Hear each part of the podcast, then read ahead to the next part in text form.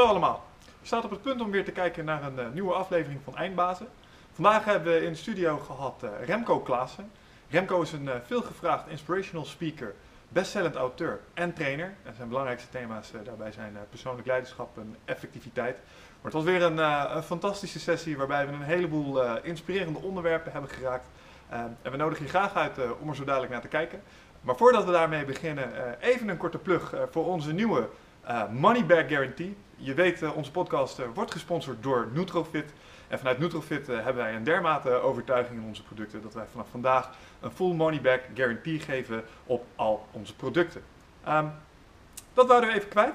bedankt voor je aandacht en veel plezier bij het luisteren naar de podcast. Tot straks. Deze podcast wordt gesponsord door Nutrofit, leverancier voor supplementen en trainingsmaterialen die je helpen bij het verkrijgen van Total Human Optimization. Tevens wordt deze podcast mogelijk gemaakt door Easier Toon social media content over jouw merk op displays en websites.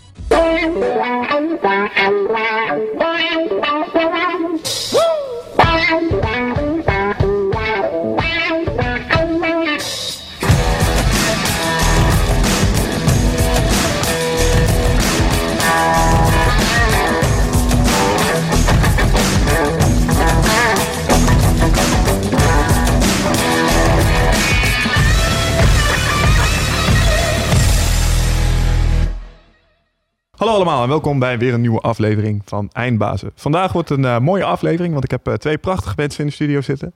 Tegenover mij zit uh, terug van weg geweest Wigert Meerman. Wigert, goed om je weer te zien. Blij dat je er weer bij bent. Het was niet hetzelfde zonder je. Um, en aan mijn linkerhand zit Remco Klaassen.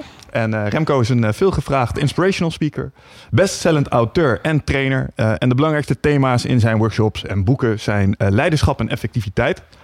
Maar ik heb begrepen dat hij met name bekend staat als een rebels spreker. Remco, ja, beetje, welkom. Een beetje afwijkend hier en daar. Dus, uh... Ja, want ik was wel erg benieuwd. Rebels, vertel. Nou, het, het is niet dat het uh, met heel veel onderzoek is ontstaan. Ik hou van lol maken. En er is gewoon content bijgekomen. Ik heb vroeger wel eens iemand gehad die zei... je moet gewoon alleen stand-up comedy gaan doen. Want je, laat ze graag lachen. En eh, alleen maar lol maken is toch niet mijn ding. Ik wil mensen toch graag een beetje op zijn flikken geven en vooruit duwen. Mm ik, heb, uh, ik had het eigenlijk veel eerder al kunnen weten. Op mijn 22e zat ik in een cursus en toen moest ik mezelf beschrijven met metaforen. Ik weet niet of je mm. wel eens zo'n programma hebt meegemaakt. Ik ben als een en noem maar op. Mm. Toen, toen was jij als een... Nou, ik, ik had er al twee. En als ik toen had opgelet, had ik het al eerder gesnapt hoe het zou zitten. Ik wilde... Ik had Labrador. Kwispeltrouw, lol maken, eh, lachen. En de tweede was Moeder Therese in een glitterpak. In een glitterpak? En die snapte ik niet. Maar ik zat toen op een salespad. Ik denk, nou, moeder Theresa, sales, dat is toch mensen helpen. Je helpt mensen van hun geld af. Hmm. En uh, glitterpak is, ja, leasebakkie, een beetje netjes, netjes verdienen. En veel later, toen ik in dit huidige beroep landde, kwam ik er pas achter hoe goed ik toen al wist hoe het zou moeten met me. Dus ik, ben moeder Theresa, ik hou van helpen en uh, mensen vooruit duwen en hmm. teams uh, tot elkaar brengen en effectiviteit. Maar wel een beetje met, met glitter. Mm. Dus lachen en ja, wat wel grappig is, want eh, dat is toch wel een. Uh, nou, het is bijna een beetje glamorous. Um, En als je dan kijkt naar waar je vandaan komt, je bent architect of ingenieur in de ICT geweest, toch? Informatieanalist, dus, dus technisch ingenieur. Ja.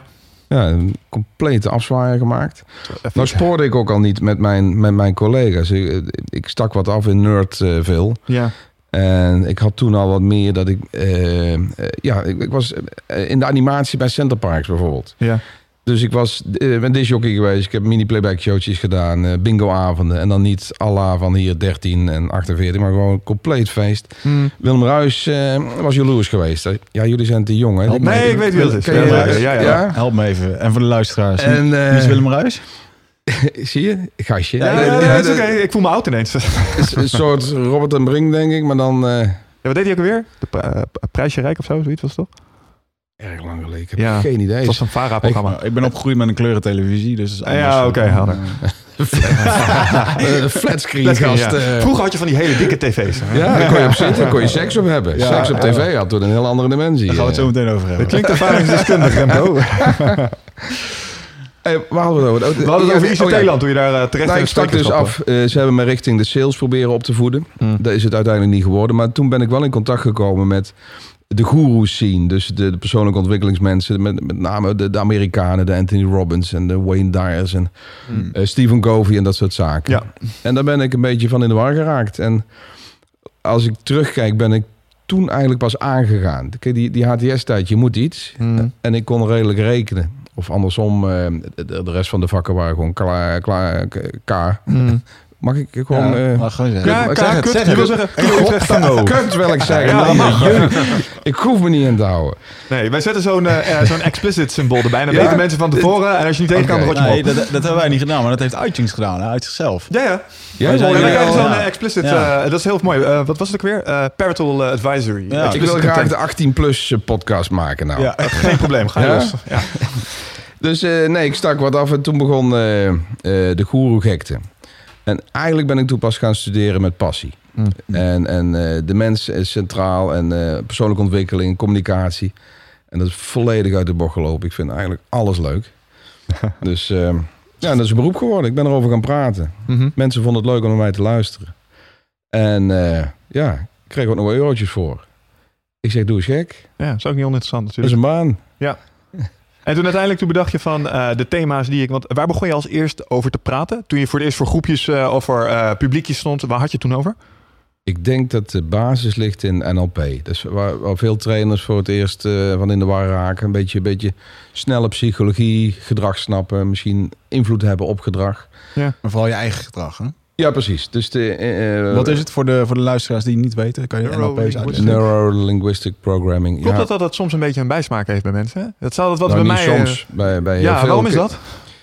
Het, het is in de beginjaren erg vergruist door eh, de wetenschappers. Die vonden het een, eh, veel te veel een korte de bocht psychologie. Ja. Mensen die na, na twee weken training elkaar gingen helpen met traumaverwerking en eh, allerlei andere zaken. ja, want voor we verder gaan kun je eens even kort uitleggen wat dan een, bijvoorbeeld een typisch NLP-ding is. Van, van ja, nou dat is echt typisch NLP. Nou, wat, wat in het begin wat ik wel mooi vond, is ehm, dat je herinneringen kon reframen. Stel een zware, je hebt iemand die verkracht is. Oh jee, ja. Eh, het kan zelfs zo zijn dat het zodanig eh, pijnlijk is geweest dat het is weggedrukt, dat ze het niet meer weten, maar wel Mhm. in het heden problemen hebben met ehm, ja, lichamelijke uiting. Dus eh, Het manifesteert zich wel. ja, je, net je seks kunnen hebben met iemand waar je wel van houdt. Hm. En wat je met NLP zou kunnen doen, is dat je teruggaat naar die herinnering, de, de lessen, de lering en eventueel de groei eruit haalt en de pijn la- achterlaat. Hm. En dan hè, een soort timeline therapie heb ik ook gedaan. En heel veel wetenschappers en eh, conventionele therapeuten vonden dat veel te kort op de bocht. En dat zou niet werken, terwijl we veel later pas zijn gaan inzien dat regressie en heel lang praten, dus psychotherapie, alleen maar herbevestiging geeft. Dan want je continu weer aandacht te besteden aan hetgeen wat het meeste pijn heeft gedaan. Ja, en als je iets van leren weet, hoe vaker je de stof herhaalt, hoe dieper het eh, zich insluit. Ja. Dus er zijn eh, allerlei stromingen. La- Laten we ervan uitgaan dat we nog steeds niet veel snappen van de mens.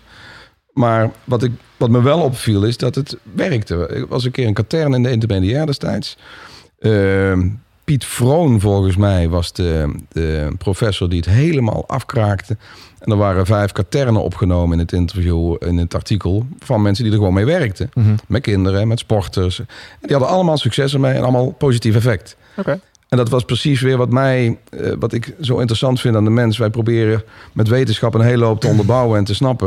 Maar dat loopt 10, 15 jaar achter. Mhm. En in de tussentijd hebben een hele hoop mensen hebben al baat bij dingen die we nog niet bewezen hebben. Ja. Maar wel gaan als een speer. Waar je dat nu ook een beetje mee ziet, is eh, mindfulness. Mindfulness meditatie. Het wordt nu allemaal een beetje onderbouwd vanuit MRI-scanners en dat soort dingen. Ja. Dat het echt daadwerkelijk iets doet met je neurologische eh, staat. En dan Ja. ineens vinden mensen als ik het ook makkelijker om het te gaan gebruiken. Want hé, hey, er is blijkbaar een stukje science to back Ja. this up. Dan wordt het makkelijker verkopen. Maar van de andere kant werkt het al jaren. Mhm, Ja, Ik heb sinds die NLP en sinds de hypnotherapie en, en ook door Reiki, eh, bij Reiki Master. Dat is ook voor een IT'er best een eh, vreemde Ja. bocht. wat, wat, wat Eh. doe je als Reiki Master? Nou, wat ik. Ja, ik moet even uitkijken voordat ik straks weer allemaal aanmeldingen krijg. Ik, ik, ik begeleid eh, mensen door hun chemo heen en ik heb iets met brandwonden. Oké. Maar niet commercieel. Eh, Het staat op geen enkele website. Staat, ik vraag er geen geld voor. Dat is ook weer een deel om mijn sceptisch eh, onderuit te halen. Ik wil niet dat mensen precies weten wat ik doe. Mhm. En als het dan toch werkt, heb ik voor mezelf een extra bewijs van... hé, hey, er- we snappen Mhm. het gewoon nog niet, Ja, maar het werkt wel. ja. Want als mensen weten en je gaat er geld voor vragen... kun je ook nog dat het eh, de je... placebo-effect gaat Ja, werken. en je intentie Ja. wordt anders. eh, want je hebt plots een gewin erbij. Maar ehm, even terug naar, naar dat Rijkje. Stel, ik heb, ehm, ehm, oké, ik heb terminale kanker, ik krijg chemo. Of ik, eh, ik Ja. heb kanker en ik krijg chemo. En dan Ja. kom ik bij jou. En waar help je mij dan mee? Met het, het doorstaan van de ellende? Nou, dat gaat zelfs op afstand. Dat is iets voor, wat voor mijn skeptical brain als IT'er helemaal waanzin is. Van, ja, Mhm. Voor Reiki hoef je dus niet bij de personen te zijn. Het is een soort bidden met de energie. Je stelt de persoon voor en eh, ik visualiseer dan de persoon. En dan voel ik, klinkt fucking vaag dit, maar goed, Ja, ik bedoel, ja. ik doe het nou een jaartje of 18 en het, ik snap er geen zak van, maar ik zie gewoon dingen werken. En dan eh, moet je wat, wat, wat eh, symbolen maken, wat dingen zeggen in je hoofd. Eh, Ik ben ook de risé van de familie. Dan was ik weer iemand aan het behandelen. Dan kwam een van mijn kinderen de kamer binnen. En dan zei mijn, mijn vrouw van, oh, kijk uit, eh, de papa is weer Jomanda. Ja. Nou, dat is niet, Liep, liep in een blauwe jurk. Ja, hij loopt in het de is niet heel stoer. Maar wat je dan ziet, ik heb, ik heb een gevoeligheid met name voor kinderen met kanker. Ik vind kinderen mogen niet dood voor de Mm. ouders. Dus eh, dat, dat neem ik ernstig serieus. Ik heb zelf kanker gehad, dus dat geeft bij mij ook een lading. Dat snap ik. En als je dan op een afstand... Wat ik tot nu toe heb gemerkt, is dat die kindjes... Die worden ziek en kaal en misselijk. Maar het, het lijkt alsof ze onder de statistiek duiken. Dus minder dan hun peergroep. Ja. Dan heb ik zoiets van, nou ja, wie weet komen we er over 500 jaar achter hoe het wel zit. Maar ik wil niet degene zijn die als het werkt het niet zou hebben gedaan. Ja. Dat vind ik een beetje, Ja, een dat beetje vind ik enerzijds wel dapper, want inderdaad, ik schiet als ICT'er zijnde echt direct in de... Ja, oké, en Ja. volgens welk protocol gaat dit lopen dan? Je hebt toch in ieder geval iets van een carrier nodig of iets dergelijks? Uh, hoe zit Ja. dit? Leg het eens uit. Voor, voor energie maakt tijd en locatie blijkbaar niet uit. Ja. Ja. We weten er nog geen zak van. Ik, ik had pas iemand, ehm, een paar jaar geleden heb ik Masaru Emoto ontdekt. Dat is ook gewoon een bioloog. Volgens die, eh, met dat water, hè? Ja, is de waterman. En die heeft wat, eh, ehm, wat projectjes losgelaten op YouTube en eh, de wereld in. En die hebben ehm, het rijstexperiment vond ik wel leuk. Ja. Dat, dat, dat je negatieve energie. je had Wat, het hoe zat dat? Oh mijn god. Nee, je had het over cortisol eh, Mhm, reductie. Ehm, wat, wat ze zeggen, je kookt rijst. Kan wel eens de laatste podcast worden van jullie. Als je dit allemaal... eh, Ah, de no mensen- worries. Ah, Oh, nee, nee, geloof me. worries. Dit is nog steeds niet het vaagste wat we ooit besproken Dus, hebben. daar staat er gewoon een nieuwe in het Jomanda-categorie. Ik worden, mijn laatste optreden worden. Hey, we staan in de categorie zelfhulp, dus dit is Nou. eh, volkomen goed. Zoek, zoek het op YouTube op. Er zijn duizenden filmpjes van allemaal ras-sceptici die eh, allemaal in de war zijn. Je, je kookt rijst, eh giet het af, twee wekpotjes, verschillend eh stickeren. Ja. En je beschrijft ze verschillend. Rechts, eh, de ene doe je positief. eh, Mhm. I love you, zonnetje, smiley. De andere negatief, I hate you en fuck you en eh, noem maar op. En eh, de officiële le- lezing is dat je twee, drie weken die potten rijst verschillend bejegent. Ja, ja, ja. Dus de een eh, geeft je liefde, I love you, en die andere vloek je stijf. Ja.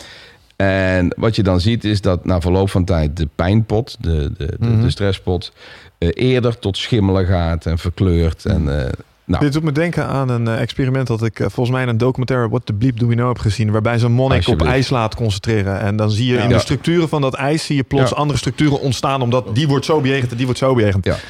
Ja, ik ben een boerenlul hier uit het oosten. En ik denk, nou, dat kan niet. Ja, maar zelfs Ja. op basis van muziek en zo. eh, Die kristallen die krijgen een bepaalde vorm. Waardoor bij hardrock werd het allemaal wat, wat minder. En bij Mm. metal en zo, bij Ja. klassiek werd dat heel mooi. Ja. Maar als je dan eh, toch de diepte in wil gaan... en je beseft dat je zelf voor 90% uit water bestaat... Mhm.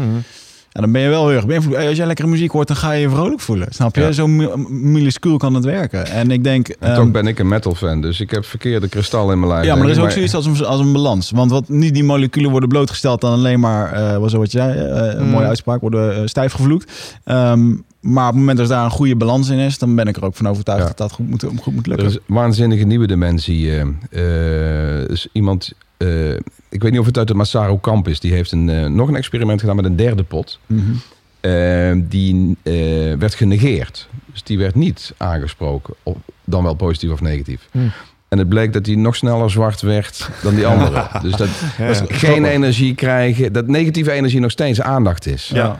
Dat vond ik wel een waanzinnig Oh, concept. ik heb eh. eens een keer een boek gelezen over ehm, eh, hoe je eh, kan accelereren om met mensen om te gaan. En dat werd in beschreven dat nummer één ding wat men nodig heeft, is een stukje ja, desire voor waardigheid en voor, voor aandacht. En Ja. er komen heel veel mensen ook bijvoorbeeld in een, die man beschreef dat, die had een, een interview gedaan met een psychiatrie, hoofdpsychiatrie in een gekkenhuis, waar, waarin je dus ging kijken waarom mensen nou eigenlijk daar zitten, met wat voor klachten.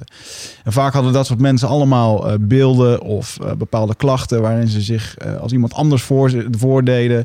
Of waar uiteindelijk geconcludeerd kon worden dat iedereen die daar zat, ja, eigenlijk niet tevreden was met zijn eigen leven. En daar dus een andere rol aan nam, wat eigenlijk Ja. dan doorgeslagen niet is. echt zijn. Ja. En dat gaat energie lekker geven. Ja. Dat is trouwens meteen een belangrijk deel van bijna alles wat ik heb geschreven. Oh, Ik, ik, geloof in congruentie. Dat er een modus is waar mensen kloppend zijn. Dus dat de energie en de competenties klikken op een dusdanige manier dat het energie geeft in plaats van het kost. Mhm. Ja, dat de meters in het groen staan. Alsjeblieft. Ja. Ik, ik heb wat onderzoek gedaan voor mijn eerste boek richting burn-outs.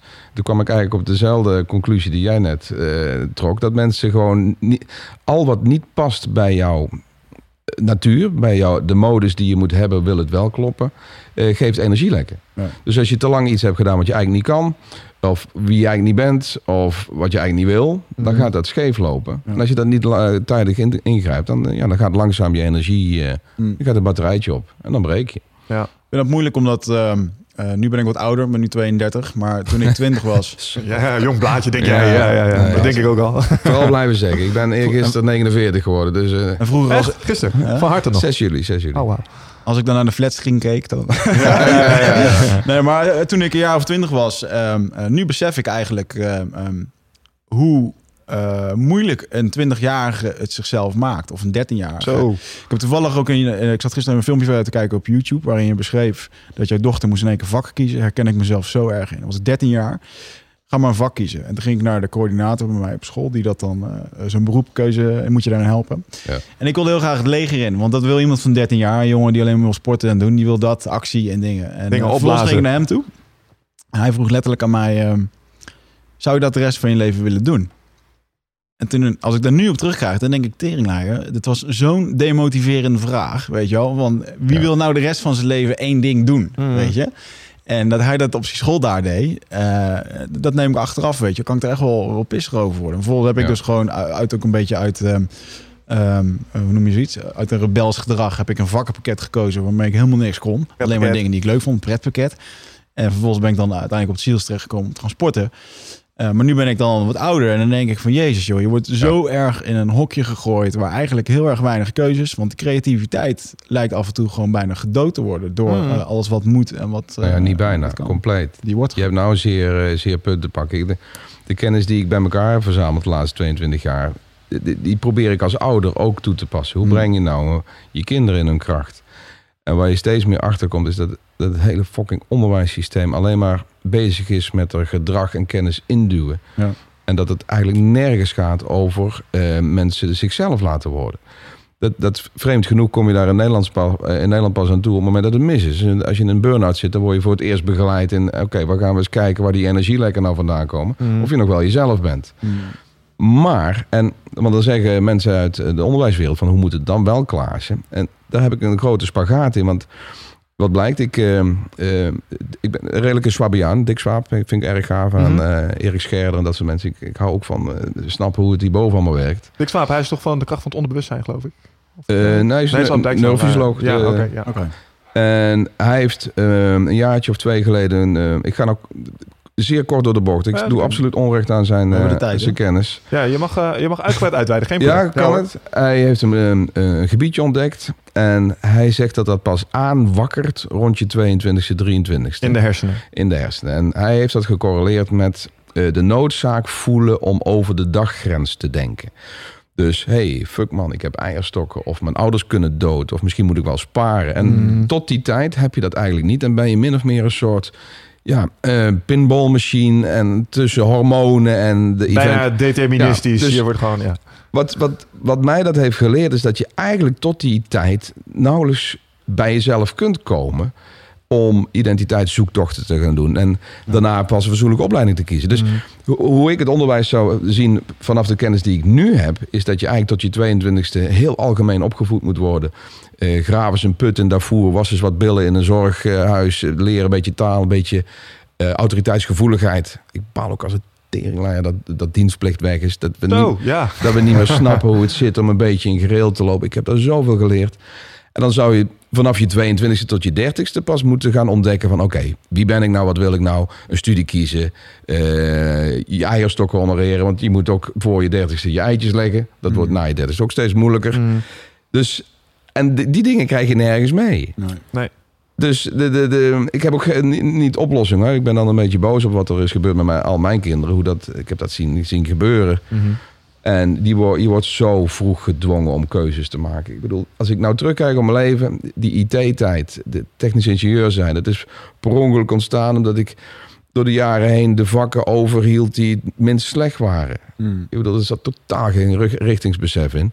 Ik wilde gewoon over. Mhm. Dus ik heb mijn AVO'tje afgerond met drie, eh, vier, vijf, eh, eh, vier, vijf en een half en vijf en een zeven. Mhm. Ik heb mijn ATS-diploma eh Koem Fraude bij elkaar gejat. Koen Frauder. Alsjeblieft. En Ah. ronde 24... Mag je dat trouwens nog toegeven of kunnen ze dat niet in retrospect nog intrekken? Nee, nee, ik heb niet het idee dat er... ieder- iedereen probeert goede puntjes bij elkaar te liegen. Ja. En, ehm, en later ben ik dus pas aangegaan. Mhm. Letterlijk aan. En toen ben ik ook gaan ontdekken dat ik ehm, best oké ben hierboven. Ik heb een groot deel van mijn leven heb ik me stom gevoeld. Hmm. Mijn ouders hebben moeten lullen als brugman om mij naar de haven te krijgen.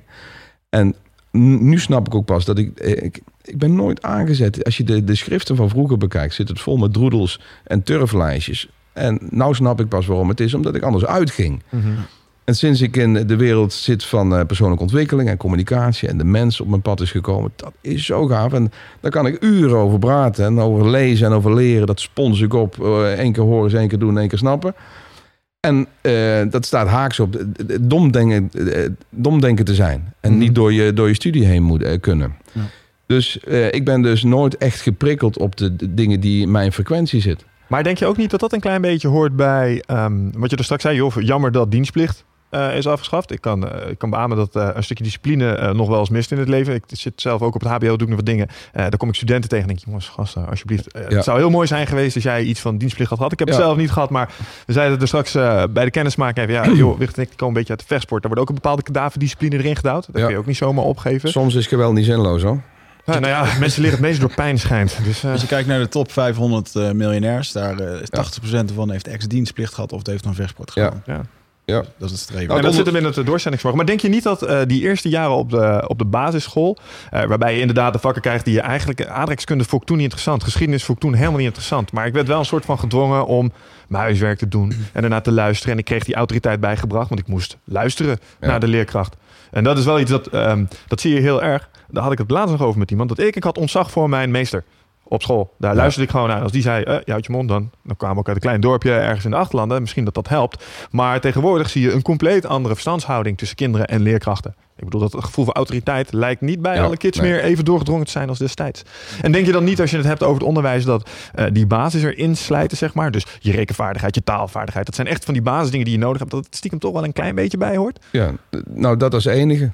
Dat is het enige. Autoriteitsgevoeligheid vind ik zeer belangrijk. Dat is zo aan het wegvloeien. Eh, als je ziet wat er tegenwoordig allemaal met de jeugd eh, gebeurt en het gebrek aan respect.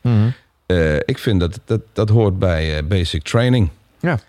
En eh, jezelf ontdekken en eh, ontwikkelen en eh, eh, je mannetje staan. Doe dat vanaf je 22e, maar wel vanuit het snappen waarom respect noodzakelijk is. En Mhm. dat er een hiërarchisch verband soms best eh, zijn zijn nut heeft. Het mooie is dat je zoiets in de apel goed georganiseerd ziet. Ja, Hè? Ja. Bij onze, eigenlijk waar we niet zo ver evolutionair vanaf staan. Ja. En daar is er geen Maar die geven ook gewoon een tikkie. Ja, Als ze aan de verkeerde noten Ja, zitten. Hallo. en dat. klopt. Maar De ik, verkeerde nou, Silverback zijn eh, bij- bijzonder oplossingsgericht eh, als het eh, Ja. moet. Ja. vind ik ook. ja, en plus dat ze één, eh, dat is wel grappig. Dat als je kijkt naar onze culturen, dan eh, mensen die hier komen wonen, andere culturen, andere dingen. Dus je, kan een, je kan een groep apen uit Afrika eh, bij elkaar zetten, bij een andere groep apen uit een compleet ander gebied. En ze zullen allemaal dezelfde gedragsregels hanteren. Ja. Weet je, er zitten geen culturele gewoontes in of dingen. Nou ja, behalve bonenbo-apen, die hebben dan nog wat Eh, andere die, zijn, eh, die zijn aanzienlijk. Dat zijn de leukste apen uit het hele apenrijk. Ja, helemaal prima. Die hebben de meeste testosteron volgens mij. Ja. maar- Ik vind als wij meer eh, ruzies beslechten met een goede pot seks, dan zou de wereld er toch anders uitzien, denk ik. Dat Ja, maar wat wel. op de gemiddelde werkvloer en het gemiddelde overleg op kantoor toch wel erg awkward wordt, denk ik. Ik, eh, ach ja, misschien hebben we dan die pado's Misschien hebben wij niet dezelfde collega's. Maar zo wordt vergaderen wel leuker. ja, eh, dat ligt nogmaals aan je collega's. Hij komt ook uit de ICT.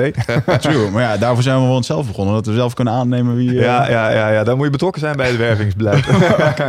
Dit gaat... Hier gaat Ja, een, ging de bocht uit. Maar Oh uit. Ik ben benieuwd hoe jouw ideale bedrijfsvoering en... eh, eh, eh, zou, zou jij zelfs... Want je, je hebt nu, um, eventjes terugkomend en op een serieus onderwerp... oh, de scholing van je dochter en hoe dat dan... Hè, hoe dat Kinderen, ik heb twee worden, dochters en een zoon. eh. hoe worden ge- geprogrammeerd. Ehm, hoe, wat is jouw visie op... eh, hoe zou jij het dan doen? Ben jij dan bijvoorbeeld een, vo- een voorstander van zo'n vrije school... waar iedereen alles nog zelf mag doen? En, eh, Nee, ik wil juist meer... de- de- de- wij wonen eh, redelijk dicht bij België. Ik heb, een aantal keren hebben wij overwogen om ze aan die andere kant te zetten. hmm. En dan gewoon in een uni- uniformpje en lekker eh, netjes... Ja, wat doen ze daar anders? Daar doen ze dat gewoon? Ja, het is daar denk ik ook aan het ver- eh, veranderen. Want je de, maar de, ik denk dat autoriteitsgevoeligheid en u zeggen en rechtop zitten en eh, dingen moeten doen, niet alles te vrij, Ja. dat het absoluut een fundament geeft voor, voor later eh, in termen van discipline, in termen van eh, snappen wat, wat je gedrag teweeg brengt bij anderen, Mhm. respect hebben voor elkaar. Ehm, ik denk dat te vrij voor sommige mensen niet goed is. Maar het tempt ook egoïsme. Vind ik voor een belangrijk deel. Eh, ik, ik, wil, ik wil, ja, hoezo jij wil, eh, gewoon terug in de rij staan. Je wacht je beurt nog Ja. af. Weet je wel, dat. Ja, nou, nou vind ik egocentrisme een hele geweldige term. Het is alleen soms doorgegroeid naar iets wat wij dus de nare variant vinden. Dat Ja. je negatieve aandacht, op, eh, aandacht blijft trekken, aandacht alleen maar op jezelf richt. Ik ben aan het proberen mensen het ego wat centraler te maken in de beginstappen. Beter snappen wie je bent, beter weten wat je wilt. Dat is alleen maar ik, ik, ik, ik. Maar daarna komt fase drie. Ik zie eigenlijk maar drie fases in persoonlijke ontwikkeling. Is dat je, hoe je met anderen omgaat. En daar heb je vreemd genoeg je ego wel voor nodig. Want dat is het enige deel in je lijf wat opkomt voor jezelf. Mm. Wat, wat maakt dat je het lef hebt om, om überhaupt iets te durven zeggen. Maar als je die basis niet hebt. Ik, een, van, een, een van de belangrijkste eh, lessen die ik in mijn lezingen doe. Is als je geen plan maakt voor je eigen leven. word je ingezet aan andermans plannen. Dus je moet echt durven opkomen voor jezelf. En dan groei je richting concurrentie. Het beste wie je kan zijn. En, en goede energie. Maar vanaf dat punt moet je wel eigenlijk alles weer eh, naar je omgeving gaan richten. Dus wel vanuit een zwaar ego-dominante basis. Van, eh, de, de dingen die ik doe nu, doe ik niet eh, voor voor het grootste deel voor anderen. Daar voel ik me fijn bij, daar krijg ik energie bij. Daar ben ik echt in. Dus daar hoef ik me ook niet voor op te laden. Maar wat ik wel heb ontdekt, is dat je vanuit echtheid daarna moet omklappen naar, naar waarde. Eh, ik heb het één keer per ongeluk eh, briljant gezegd in een interview. Was eh, met Dominique Huytema. Die is nou hoofdredactrice managementteam. Oké, ja. En die, die zei, kun jij leiderschap in één zin samenvatten? En ik vond het een vreselijke vraag, want het- het- het- ik, ik, heb programma's van 40 uur... en dan heb ik nog moeite om het helemaal binnen Mhm. de tijd te krijgen. Maar toen moest ik iets zeggen, de camera liep. Ik zeg, nou, leiderschap is niks anders dan weten wat je wil... en dat transformeren in voordeel naar anderen. Dat bleef maar eh, cirkelen in mijn hoofd. Ik denk, dat is volgens mij de ultieme succesformule. Je moet goed weten wie je bent en wat je wil. Maar daarna ga je het omvormen naar waarde voor anderen. Dus ik kan in mijn beroep de dingen doen vol kwispelend, vol energie. Op een dusdanige manier dat anderen daardoor groeien en zich aan laven. Mhm. Dan word je teruggevraagd om te mogen doen wat je zelf wil. Ja. En dan krijg je nog centjes voor. Ik, ik, leer, ik leer mijn eh, cursisten altijd dat als je eh, een oplossing bent voor andermans problemen, heb je je hele leven werk. Ja. Als de manier hoe je die oplossingen aandraagt in lijn ligt met jouw eh, eh, congruentie, met jouw kwispelmodus, dan heb je je hele leven leuk werk. Ja, want we vermijden bij die kwispelmodus, eh, eh, want wij noemen dat dan vaak, hè, een terugkerend thema in onze eh, podcast is altijd dat mensen die het verschoppen, die eh, hebben datgene gevonden wat hun in kwispelmodus zegt. Wij noemen Juist. dat hier een stukje passie. En Nou, komt in allerlei trainingen komt dat, eh, komt dat naar voren. Ja, maar ik vind altijd, je moet in je passie gaan zitten. Zoek datgene waar je niet over uitgepraat raakt. Maar boel mensen vinden dat moeilijk. En Ja. eh, jij hebt het geluk gehad dat je eh, het hebt weten te vinden. Dat kwam Yes. pas op latere leeftijd. Wij hebben het geluk dat we het eh, nu eindelijk hebben gevonden. Maar dat heeft inderdaad ook maar dit is te leren. Ja, en hoe, adv- wat adviseer jij nou mensen die zoiets hebben, ja, dit klinkt goed. Ik wil dit doen, maar waar begin ik? Oké, dat is eigenlijk heel simpel. Dan hebben we ook meteen het gesprek rond, want er zat nog een staartje in mijn hoofd van mijn opvoeding van mijn kids. Ja. Wat ik nu aan het doen ben tegen het onderwijssysteem in is uitstellen. Dus na de middelbare school gooien we de kinderen in, in een gap year. Dus naar het buitenland, we droppen ze ergens en eh, zoek het uit.nl. Die hebben een tas met eten. Dit is een donker bos. ja, Mazzel. Het, eh, het is wel netjes georganiseerd en zo, want ik ben eh, zeer bang om alles los te laten. Ja. Maar naast zelfstandigheid en talenkennis en zelfredzaamheid... Mm. eh, stellen we gewoon die keuzes uit. Leer eerst maar eens op jezelf landen voordat je een groef slaat door middel van een opleiding. En dat je bijna al een, een cv klaar ligt voor je in het verlengde van zo'n opleiding. Mhm. Ja. Uitstellen. Nou, terug naar eh, wat ik dus eigenlijk met volwassenen doe. Is eh, eigenlijk maar een, vier, eh, een simpele viertrapsraket. Ik heb redelijk per ongeluk het hele eh, ontwikkelingssegment bewandeld. Ik, het werd goed gefinancierd door de werkgevers die ik had. Eh, de- eh, en ik had dus mijn persoonlijke interesse. Dus ik ben vol die markt ingedoken. Nou, er zijn drie hoofdpilaren. Daar hebben we het in de voorbespreking al een beetje over gehad. De, de, de, mensen ontwikkelen zich redelijk eenzijdig. Mensen pakken meestal maar één segment. Mhm. Nou, ik heb er drie ontdekt. Met eigen theorieën, met eigen modules, met eigen publiek en geen kruisbestuiving. Dat is echt gewoon vreselijk. Nou, je hebt een voelmarkt. Daar zitten de wat, eh, wat softere technieken. De, de boomknuffelaar zit, chakrale werk, het esoterische werk. Zeer gaaf, zeer interessant, maar een enorme hoge drempel voor mijn doelgroep. Ik zit toch HBO Plus, executive level, die gaan, die knuffelen geen boom uit vrij. Je wordt vaak al snel iets sceptischer. Willen tastbaarheid. Iets, zegt hij dan. Oké, dus je hebt een volmarkt, je hebt een denkmarkt... waar wat meer de typologieën zitten, de, de 360 graden feedbacks, de assessments. En dat zijn door psychologen ontwikkelde extrapolaties van kijken naar gedrag... en dat proberen te, richting identiteitsgissen om te werken. Definiëren. Ook dat kan leerzaam zijn, maar desastreus als je niet bij je gevoel begint. Mhm. En je hebt een, een beetje een Americanized eh do-markt. Goal setting, efficiency, lean, scrum. Iedereen rijk, iedereen sixpack, iedereen... Dat is helemaal de hoek waar wij in zitten. Ja. nu sta je te prediken voor ons score. Helemaal fantastisch. Maar bijvoorbeeld goal setting zit in, dat, in, in het do-segment. Mm. Ehm, de goal setting is fantastisch. Ik geloof ook in de law of attraction. En dat je, als je maar de focus er goed op hebt, gaat het allemaal beter en makkelijker en sneller. Maar als je niet eerst fatsoenlijk hebt nagedacht voordat je goal... Ik had vroeger goals dat ik de beste salesman van eh, mijn regio wilde worden. Ja. Dan ga je dus harder rennen op een pad wat niet bij je past. Mm. Het enige wat dat oplevert is dat je burn-out wellicht eerder komt. Dan kun je er langer van genieten. Ja. Of zoiets. Fijn. Dus eh goal setting fantastisch, maar dan moet je fatsoenlijk hebben nagedacht. Nadenken kun je pas als je weet van binnen, intuïtief, hoe het zit. Dus wat ik ontdekte is dat de hele markt wel traint. Mensen gaan naar trainingen, maar die pakken slechts één segment. Mhm. En eh, wat ik heb gedaan eh, is, ik heb al die segmenten gedaan en ik heb daar de parels uitgehaald en een soort ja, eh, holistisch systeem gemaakt van persoonlijke groei. Beginnen met intuïtie, leren snappen hoe het zit, je batterijen, je kwispel. Dus hoe, hoe zit het op intuïtie? En als je op dat level jezelf ontdekt, dan kun je pas gaan nadenken welke koers daarbij hoort. Mhm. Bijvoorbeeld wat ik net zei, het leren omklappen van jouw energie naar voordeel naar ander. Dat is nadenken over beroepskeuzes en banen en producten. En daarna is de doenmarkt echt wel interessant als je, om het efficiënt te houden. Mhm.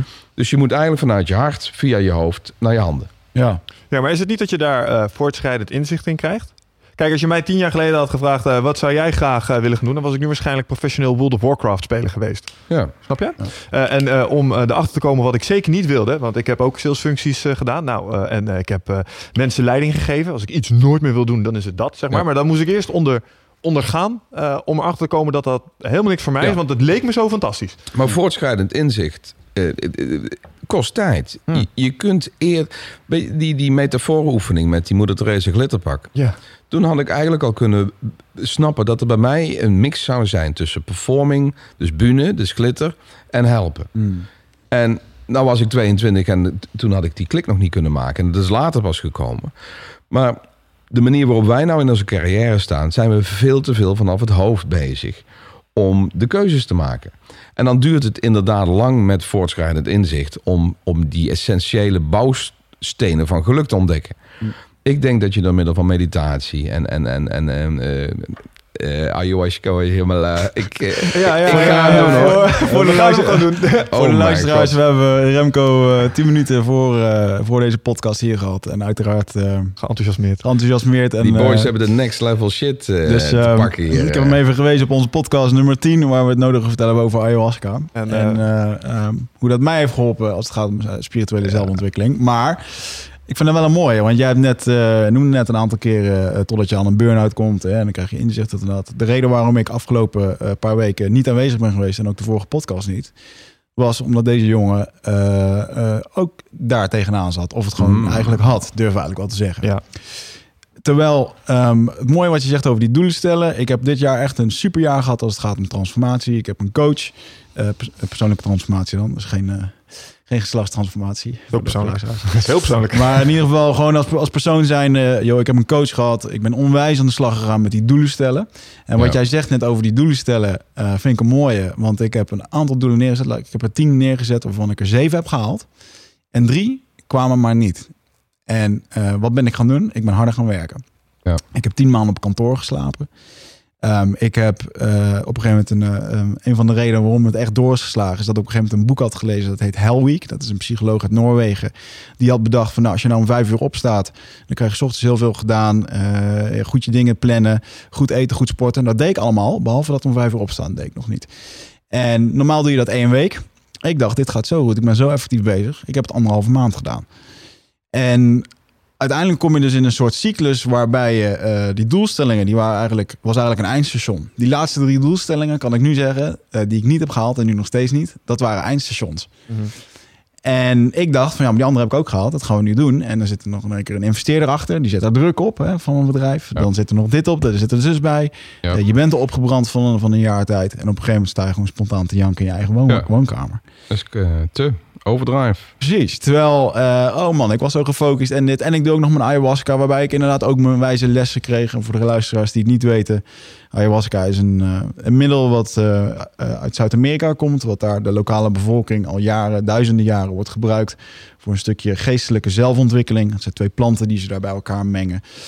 Waardoor je met begeleiding van een shamaan acht uur lang in een soort ja, trip eh, komt, waardoor je visioenen, inzichten krijgt, waardoor je emotionele bagage kan verwerken. En wat echt, eh, ik kan het iedereen aanraden om te doen. En je moet zeker podcast 10 maar eens een keertje Herbal luisteren. space travel. eh. Ja, maar zel- Space zelfs, Tiger, zelfs daar zo. dat deed ik, weet je. En uiteindelijk, eh, nu kijk ik erop terug. En de mooie is met het ayahuasca dat het geeft op die avond een les. Maar de weken daarna geeft het je ook nog inzicht. En zelfs nog maanden daarna. En nu in één Ja. keer zit ik in deze fase en kijk ik terug op die ayahuasca-sessie. Denk ik weer het stomme lul. Je hebt daar dingen echt gewoon niet in begrepen en niet in gezien. En dat is onder andere... eh, je kunt nog zo hard aan je doelen werken. En ik weet precies waar ik over 20 jaar wil staan. Hoeveel ik wil verdienen, wie ik daarvoor nodig heb, bla bla bla. Ja.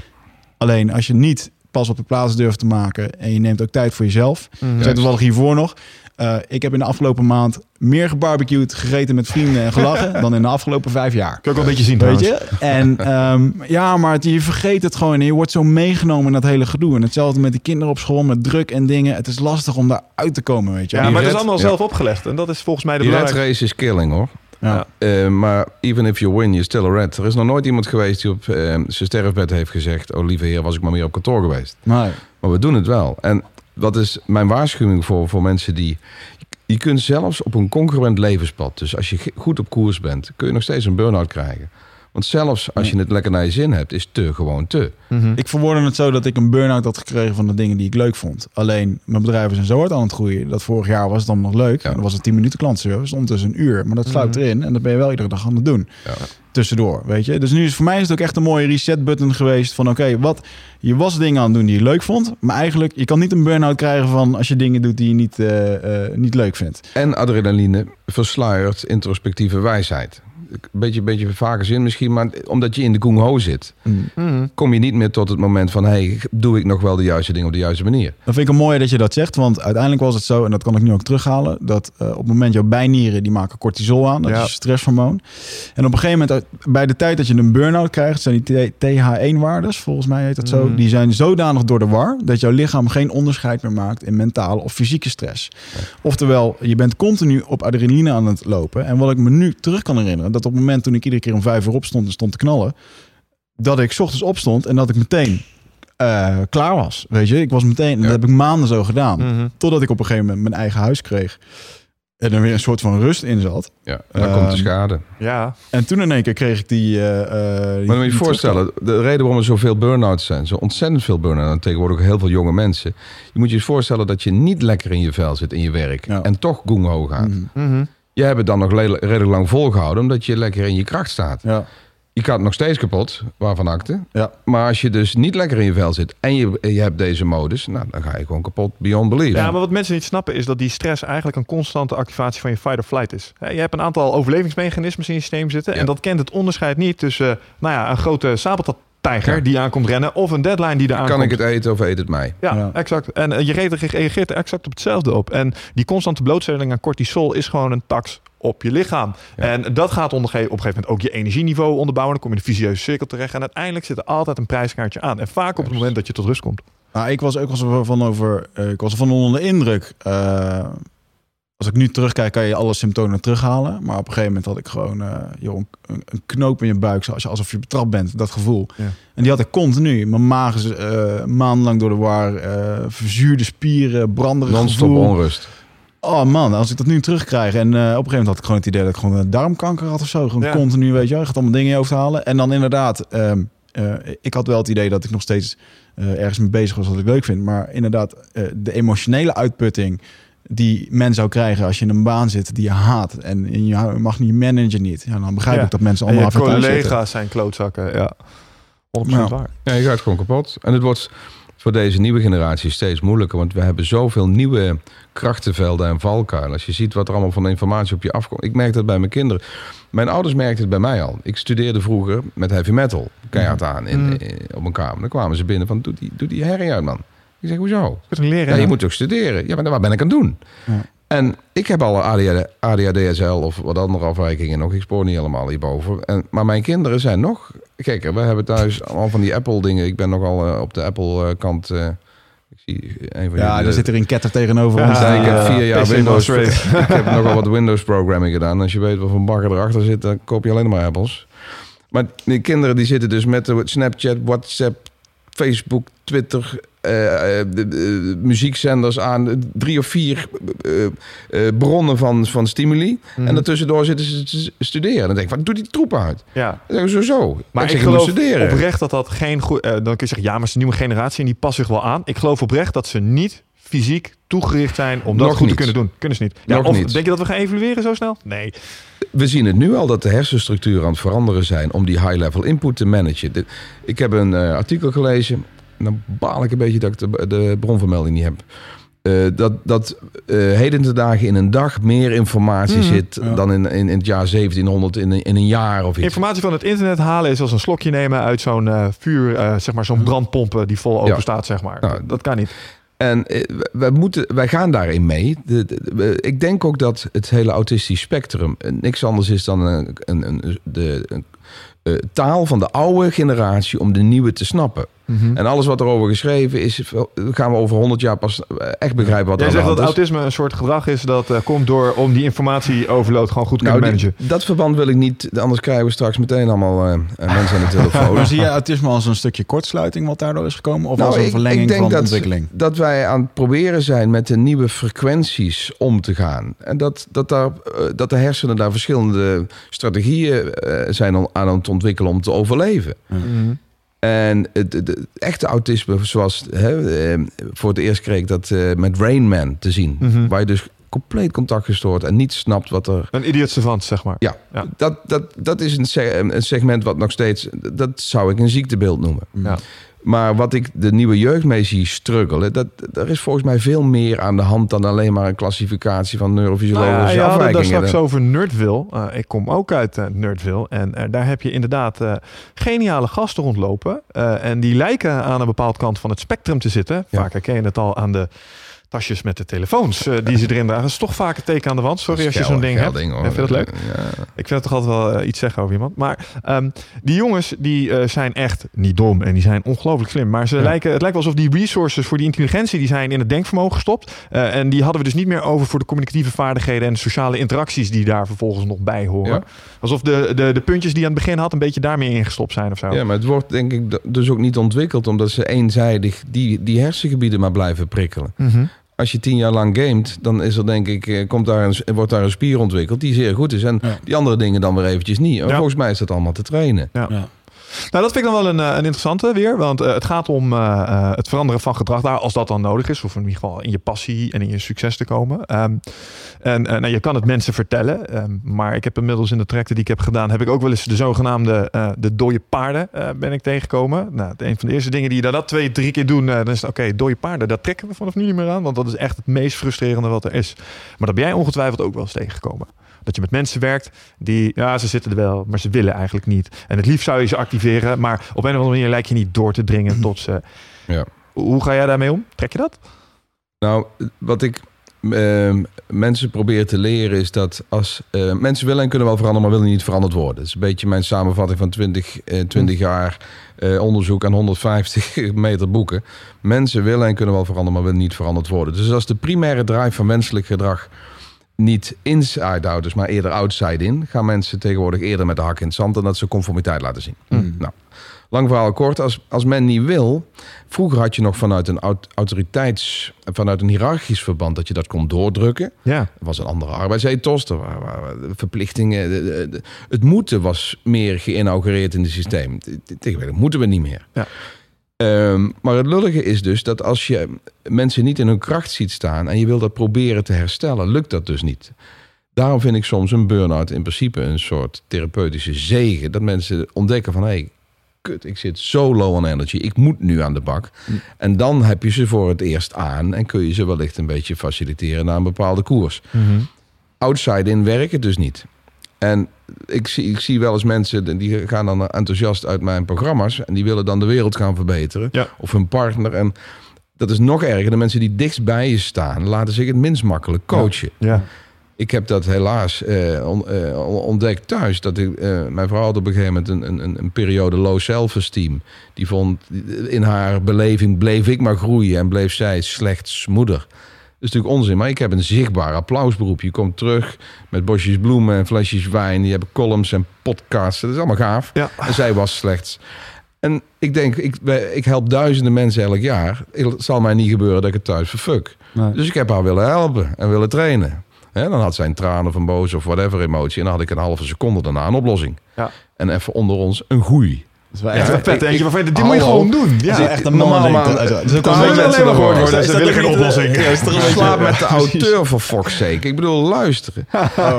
Totdat ik ontdekte dat je geen trainer en lover kunt zijn. Nee, die dingen die zijn eh, niet te vereenzelvigen dat geeft een, hier- een hiërarchisch eh, onbalans. En die is devastating voor je love life. Ja.